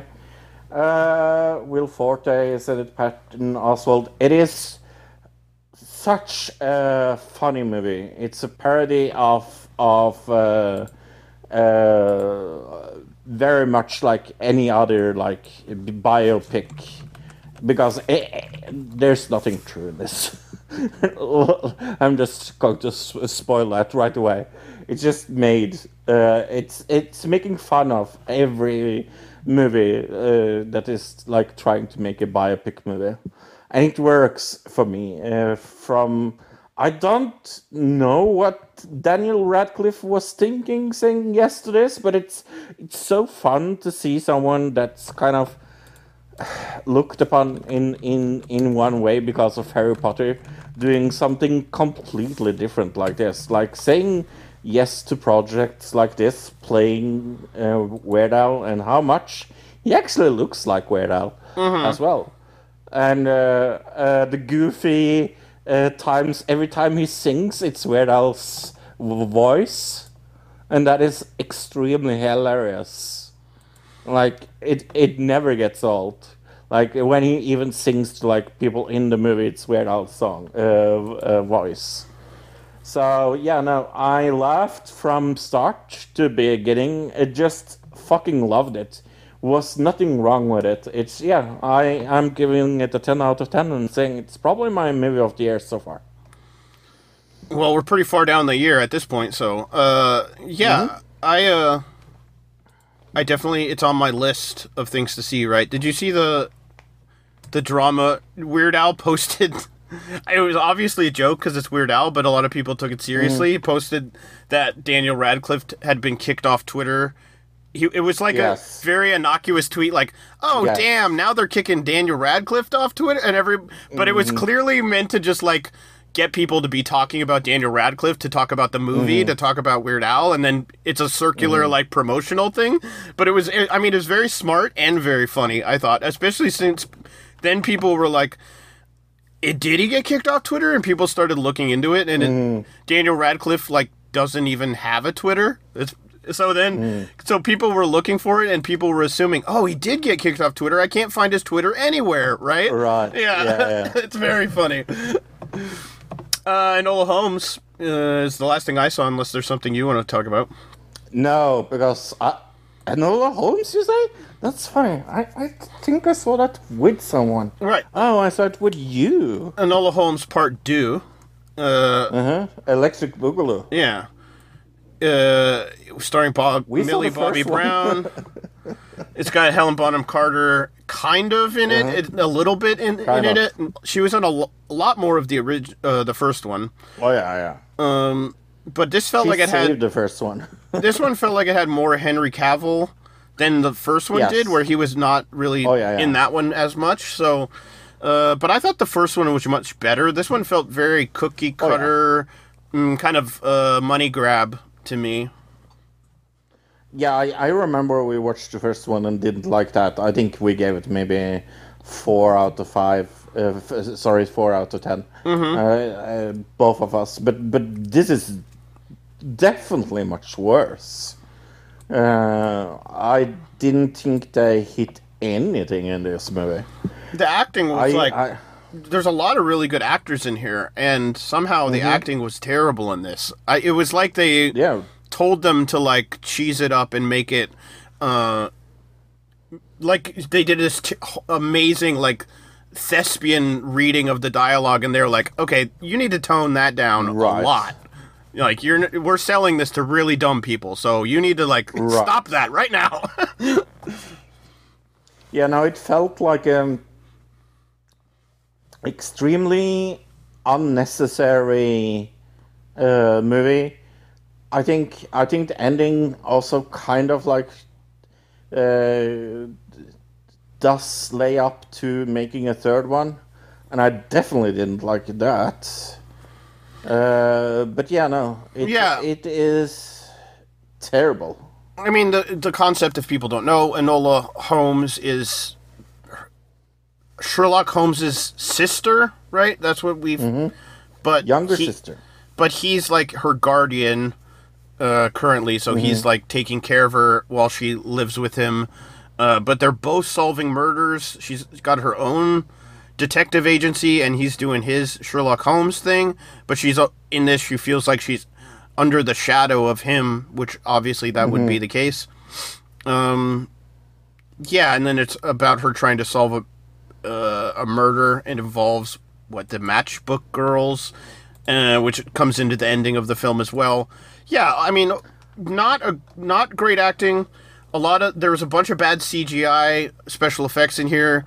There were there were Especially one scene. there were scenes cut from the trailer that the trailer made Yeah. it look more interesting, but then they cut those scenes from the actual movie. Um, I think the acting and the di- the dialogue specifically, these are the things that make it bad. It feels like they dumbed down the dialogue specifically Yeah. to like, I guess, just have it be able to attract the most amount of people. Kind of, it's like Dhar Mann esque dialogue. You know what I'm talking about? Dar- you know who Oh, yeah, Dhar Mann is? Where they Yeah, yeah. specifically dumb that dialogue down so they can reach people who you know don't even aren't even great uh, English speakers. Which I understand that, but like that doesn't Mm-hmm. work for a movie. It works for a Dhar Mann video. Yeah, and I, and uh, I think uh, I just yeah I don't really understand how they have gotten so bad acting out of people that can act. right. It's it just amazes me. But yeah, what will you give this movie? Um. Jeez, like what are the redeeming qualities of it? I guess I'll give it a a three. It was slightly better than Abandoned. Uh, since I haven't seen Abandoned, I had don't have that reference, so I will give it a two point five. Okay, that's what I Yeah. gave Abandoned. Uh. All right, let's uh, check out a trailer. Yeah, let's check out a trailer for a movie that I didn't even know was coming out, but it it, it did. Dear Zoe. Dear Zoe, Snoring sounds. from before you were even born. Yeah, you know it's going to be good when they put a digital blur uh, on Yeah. the edges of the beginning of the movie. Can I see? We're getting snow, and we have Christmas trees and Santa. This is a Christmas movie. Why is she This dressed looks like a Hallmark movie. Oh. Wouldn't it have been funny oh. if she would have said, This has nothing to do with Christmas, right after I s- said that? Is your mom okay? Can I come in? Can I just say that you shouldn't be allowed to name your children Sadie Sink? So I guess this lady's whole acting range is I know he's been screaming. but I know that that kid is, there is obviously hurting too. That's the motorcycle. Holy moly, this looks bad. That guy's from that motorcycle show. What is it called? Sons of Anarchy guy. Yeah. Sons of Anarchy guy. I've seen Sadie Sink in other things though. She was in uh, Stranger Things. She's the the the one that always gets suck, sucked up to the, into the thing. Oh yeah, that's right. Yeah. Gotta get my act together. Focus on being a parent. Getting bad Alright. tattoos. Yes. Is it cool if this one Ugh. This is another like coming of age story. Oh, I'm 14-year-old so girls. bored.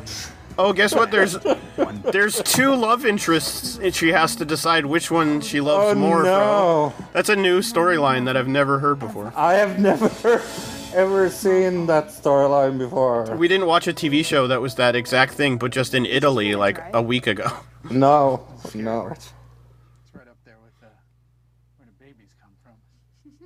Oh my god.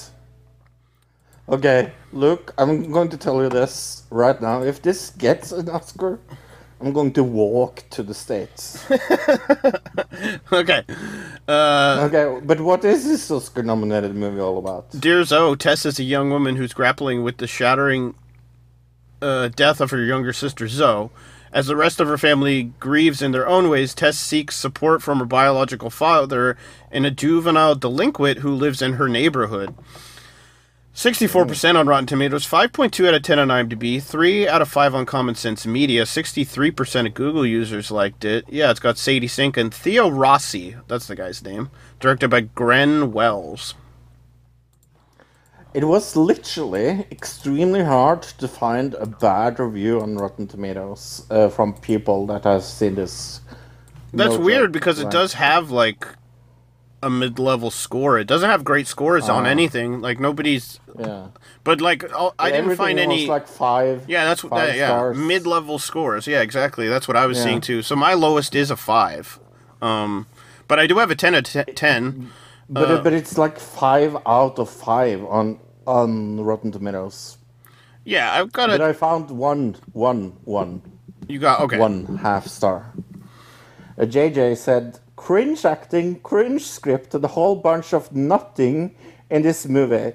The lead actress is not a bad actress, but this performance isn't it. Unfortunately, Sadie plays Max in this role. Uh, the range is lacking. No seeing Zoe. I'm seeing Max, and that's it.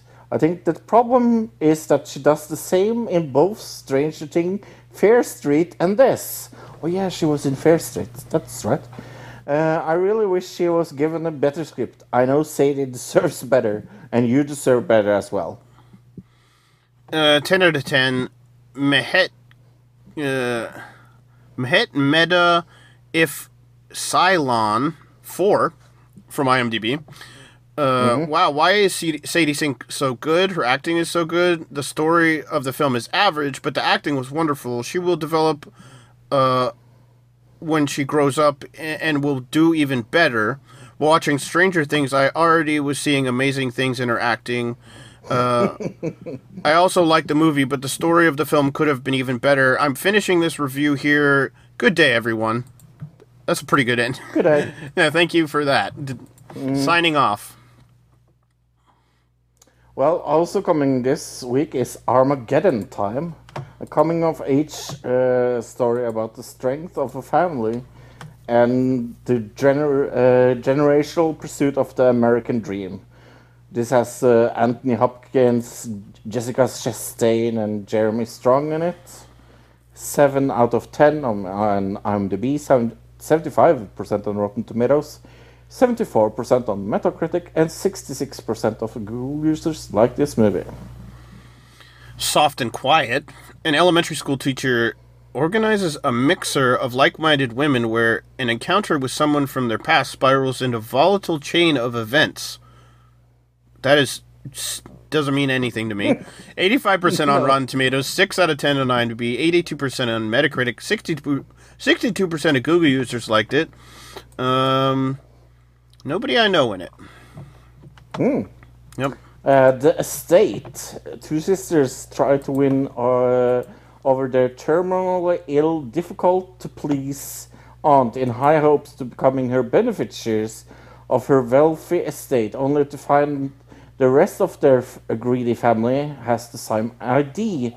This has Caitlin Turner, David Duchovny, Toni Collette, and Anna Faris in it. Uh, but it has 5.6 on IMDb, 33% on Rotten Tomatoes, 1.5 out of 5 on Screen Rant. That's not bad, good, and 60% on Google. All right, uh, Vandits, uh, four stoner idiot, self-proclaimed Vandits have a bright idea to knock over a seniors bingo hall on Christmas Eve. Uh, let's see. Uh, am I getting any scores? I'm not. Uh, nine out of ten on IMDb. I'm not seeing anything else any anywhere. So The last movie this week is uh, Tad the Lost Explorer and the Emerald Tablet. Uh, it's it's very important that you get the and Emerald Tablet, so you don't get the 2012 version of this movie. Do you see the trailer After- there in the Google description? Mhm. It says about, and then there's the trailer. Look at the title of the trailer: Tadeo Jones Three. I don't. I'm I'm confused, but okay. Yeah. Uh, after Tad accidentally unleash a curse uh, that in in uh, the lives of his friends, he sets on a quest to revise the curse of the mummy. This is a Spanish movie. Uh, six out of ten on IMDb, uh, five point eight out of ten on Film Affinity, never heard of. 88% on Rotten Tomatoes and 89% on Google users. Yeah, it's animated film. It looks like to be the third in a trilo- in a trilogy. So, uh, which one do you want to see the most out of these? Uh, the Estate. I'm gonna say Vandits. Um, I guess I Yeah. Weird came out this week, but it wasn't on this list for some reason. So I probably I would go with that. But off this list, I would go Vandits. That sounds funny. Yeah. Yeah. Maybe Armageddon time. Sounds like a good movie. I saw a preview for it, uh, and it seemed interesting, I guess, but uh, not something I, I'm super. It has interested in. Oscar buzz. Does it? Yeah, maybe that's Yeah. uh, why I saw a preview for it. Well, coming next week, uh, we will talk news of the week, TV and movies of the week. Uh, we will do uh, the Cabinet of Curiosity episode 3 review, another digital review of The Son. Is that. Yeah, I, that's the, the sequel to The Father, right? Yeah, and then they're gonna the make same director. Yeah, and, and it's gonna be part of the trilogy. The last one's gonna be the Holy Ghost. So, yeah, it's gonna be good. you were making a joke and I was being serious. That's funny. Uh, I have no, No, idea. Is it really the sequel to The Father? yeah, with Anthony Hopkins. Yeah. Okay. Same director. Yeah. Okay, Jeremy round. Uh, Nikita Dragun has been arre- arrested because she was throwing water on the police. You sh- shouldn't do that. I thought it was a water bottle. Oh no, oh, it's just tossing water at a responding police officer. Okay. Oh, uh, yeah, a water bottle would have been probably definitely worse, right? I, yeah, because Mhm. that would be like probably with a deadly weapon, not a deadly weapon, but with a weapon. Where I don't think tossing water would be a weapon. Maybe. Uh, a representative for her did not immediately respond for a request for comment. Miami Beach police say the arrest affidavit obtained by the outlet that they received the call about a disruptive guest and they responded at around 6 p.m. Uh, security guards for the whole hotel told them that uh, they had been causing a disturbance for a long period of time as was and was walking around the pool area unclothed. Oh, okay. That uh, that sounds possibly drug related. If you're just walking around outside without clothes on Yeah. and throwing and throwing water at police officers, yeah. Yeah. Oh no, here it does say it. Seems, uh, good. Uh, the Good Time Hotel did not uh, request for. Uh, oh, respond for request for comment. She, it, but it does say she touched a water bottle that was already open, causing the water to hit and spill a hotel security officer and policeman. So it was a poli- it was a water bottle. Okay, that isn't. Yeah, that's well, bad. she she's been charged with felony. Yeah. Yeah, okay. That, I was wondering because because at the top of that article it just said water, and that wouldn't I would Right. assume wouldn't. But if it was a water bottle, then that that's not good. Uh, that's assault. That definitely assault. Uh, Qatar Cup. Uh, Qatar World Cup uh, criticized. Uh, oh, ambassador criticized for harmful uh, comments about homosexuality. Uh, what did he say? Where is it? Uh, when asked about the facts of homosexuality, is it illegal in his country? He said they have to accept the rules here. Is haram, and uh, you know what haram means. So, uh, yeah, I saw an, an former head of FIFA, I think it was, come out and say we shouldn't have done this. I think it was a person who was working with them at the time like Yeah. that when they i think it was 2018 or something when they actually signed this whole thing up he was part of like the deal and everything uh making the deal i mean and uh Right. he came out this week and was like yeah that was a bad idea we should not have done that I'm I'm so up in the air if I'm going to boycott it or not because like I love watching the World Cup, right uh, but it also is in a country that I don't support, so it's also that. Uh, I mean, it's it's it, it, it, is it is generally hard for me to decide. well I- you're going to be watching it on norwegian television probably right right. so you're not supporting like a qatari television station uh you're not like actually giving them money in any way i mean No, and and the Netherlands is is is in such a interesting uh, like uh, in an interesting part as well. Like when they when they drew uh, people like uh, Netherlands is going to play against Mexico, Denmark, Germany, Uruguay, Switzerland, United States, and Croatia. okay It is so interesting. So oh so uh, that's but, tempting uh, you to want to watch it Yeah. Okay, So, okay. uh, but it, uh, so they, they they were in that group first, and they needed to qualify from that group. So it's it's it's smaller groups now, and they are in the same group as uh, Qatar, uh, Ecuador, Senegal. So yeah, it's kind of it's interesting to see. But yeah, no, it's it's it's beginning uh, the twentieth of November, so we will see. I will probably watch the Netherlands uh, matches and and England. Right. Yeah. Good luck, by the way. You're in the same group as as as England. We never win. What are you talking? No. At least the men don't. I, the women always have a good chance. Actually, I shouldn't say we never win. The women win occasionally. It it's kind of interesting because you're also in the, the same group as Iran, and I really want to see United States versus Iran. That feels like a football match with a lot of history behind it. Yeah, that uh, and current uh, goings on. Right. Uh, let's see. Any other interesting, uh, like not YouTube news? Um, fentanyl candy has been a big thing Oh this week here. You know, every year after Halloween, you have to have the drug scare, uh, needle in the needle in the candy thing every year, right? Um, Yeah. this year it's fentanyl candy. Every single fucking year. And? It's, it's always proven to be fake every year, and yet it comes up every year as a is a scare tactic. It's always like, you know, Fox News and places like that that are pushing it. You know, Daily Mail, things like that. Uh, God of War Ragnarok came out this week. That's everyone is talking about that. I couldn't care less.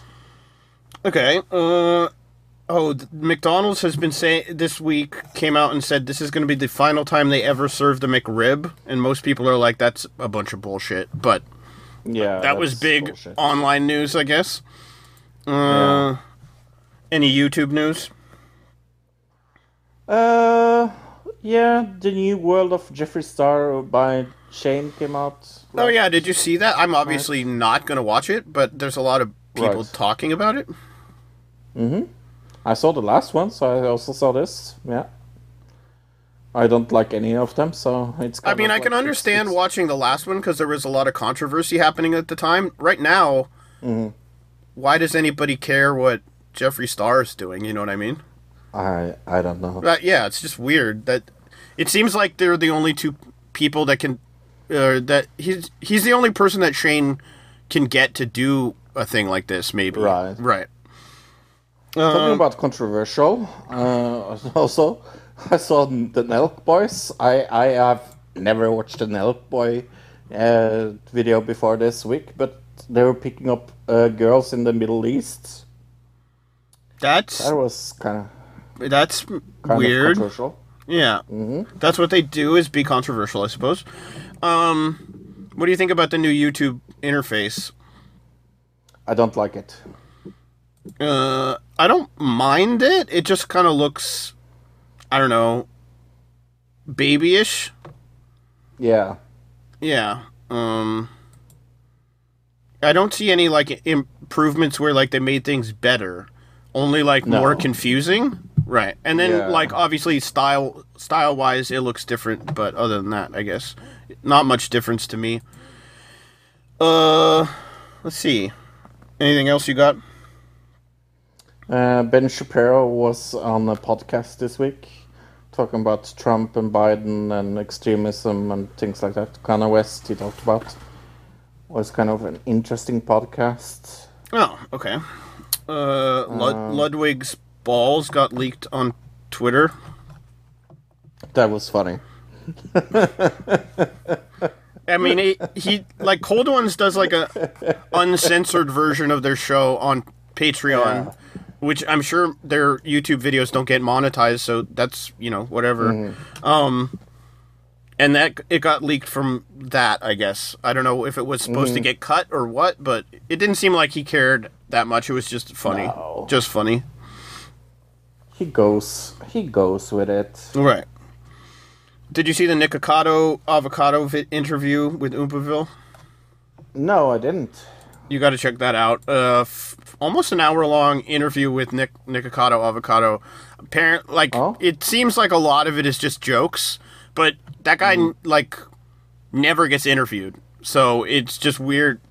Uh, I guess he. He, it, he says he paid him a lot of money and flew him out to Texas to actually interview him in person and everything. So uh, it's definitely worth checking out. Maybe if you see it and we remember, we can talk about it next week. Probably won't. Cool. Well, I have a trailer for us this week as well. Oh well, did you see the new iDubbbz uh, video? Yes. The Dax Flame, what That was very interesting. with Airsoft Fatty? That was fun. Yeah, that was so funny. Uh, yeah, I think that was it. I mean, other than Andrew Callaghan on H three. Oh, and then yeah, Yeah. that was it. Do you know what? I couldn't watch that. I I I couldn't watch it because I just despise Hasan. I I just despise You him. used I to like him more than I did. I know. And now you- It's just like I. I just can't do with him anymore. It's his laughter. It's just like his way of yeah. I, I think he's way too bro, bro culture. Yes. That's what I don't like about Hasan. He's like the dude in the locker room who like makes stupid locker room joke jokes and stuff like that. Yeah, hmm he's just you want to dude, see? bro. Yeah. Do you want to see a trailer for a horror movie I'm looking forward to? Let me open this. up. I haven't looked at it at all yet on purpose. So Let me get into in here. Because we're going to see the official trailer for Christmas, Bloody Christmas. Here's one thing I I don't like about the new user interface of YouTube is for some reason it'll load up like the video and everything for me, and then it'll wait a Mhm. second to load up like the comments. Uh, I don't know. like I could still play the video, but everything else is still like loading. It's weird that they're like disconnected from each other now. It's very strange. Mm-hmm. Uh, all right, let me check the volume here. All right, give me a countdown whenever you're ready. In uh, three, two, one, play. The U.S. Defense Department has spent over a trillion dollars on the most cutting edge robot technology. Okay. Introducing Robo Santa Plus for the upcoming holiday season. Robo Santa Plus on Shudder. Uh-huh. I was potentially gonna go meet up with a dude. I've blown him off twice already, so Come on, get a drink with your old. She looks familiar, doesn't she? Yeah. I feel like I've seen her in something. Tender trash. you didn't talk me out of anything. Merry Christmas! A humbug. Ho, ho, ho! Merry Christmas! New animatronic state-of-the-art Santa Claus featured at our own TW Bunkers is now the subject of international recall. Okay. Ah, this is going to be so silly. It's like Five Nights at Freddy's kind of style, Yeah. Santa? except Santa, obviously. and a rock version of This guy killed the kid next door! Christmas is here. I mean, the cinematography looks very B movie, like super B Yeah. movie. Yeah. VFW? Never heard of it. Mm, never heard of any of these movies, but when I saw this trailer, I had to show it to you. it looks so fucking silly. Gleeful, bloody soaked horror experience. Okay. Mm-hmm. What is that? With good music. Oh, Santa Claus? Yeah, it's fucking Santa That was pretty good, actually. And it has laser. Laser eyes. Of course. Yeah. Oh, I guess they're just like sights. They're like a predator style. Uh, Have you heard from the boys down at the scene yet? They're still down there counting bodies. I can't wait to see this. That It looks pretty so good. Fucking silly. Yeah. I mean, it's gonna be on Shudder, so I- don't, and I don't have Shudder, but I I could see it a little bit. I, I hate that uh, it's. Uh, it's not on in Norway. It's impossible to get in Norway. It's not very big So here sad. either. I mean, it's a kind of a niche streaming service. Yeah. You know, you you have to really like horror movies to spend the money on it. I would I would spend money on it. That's the thing. It's like yeah. Oh, breaking news! What? I guess we'll cover. I'm gonna save this. We'll talk about it more next week. But Epstein victim drops claim against Alan Dershowitz.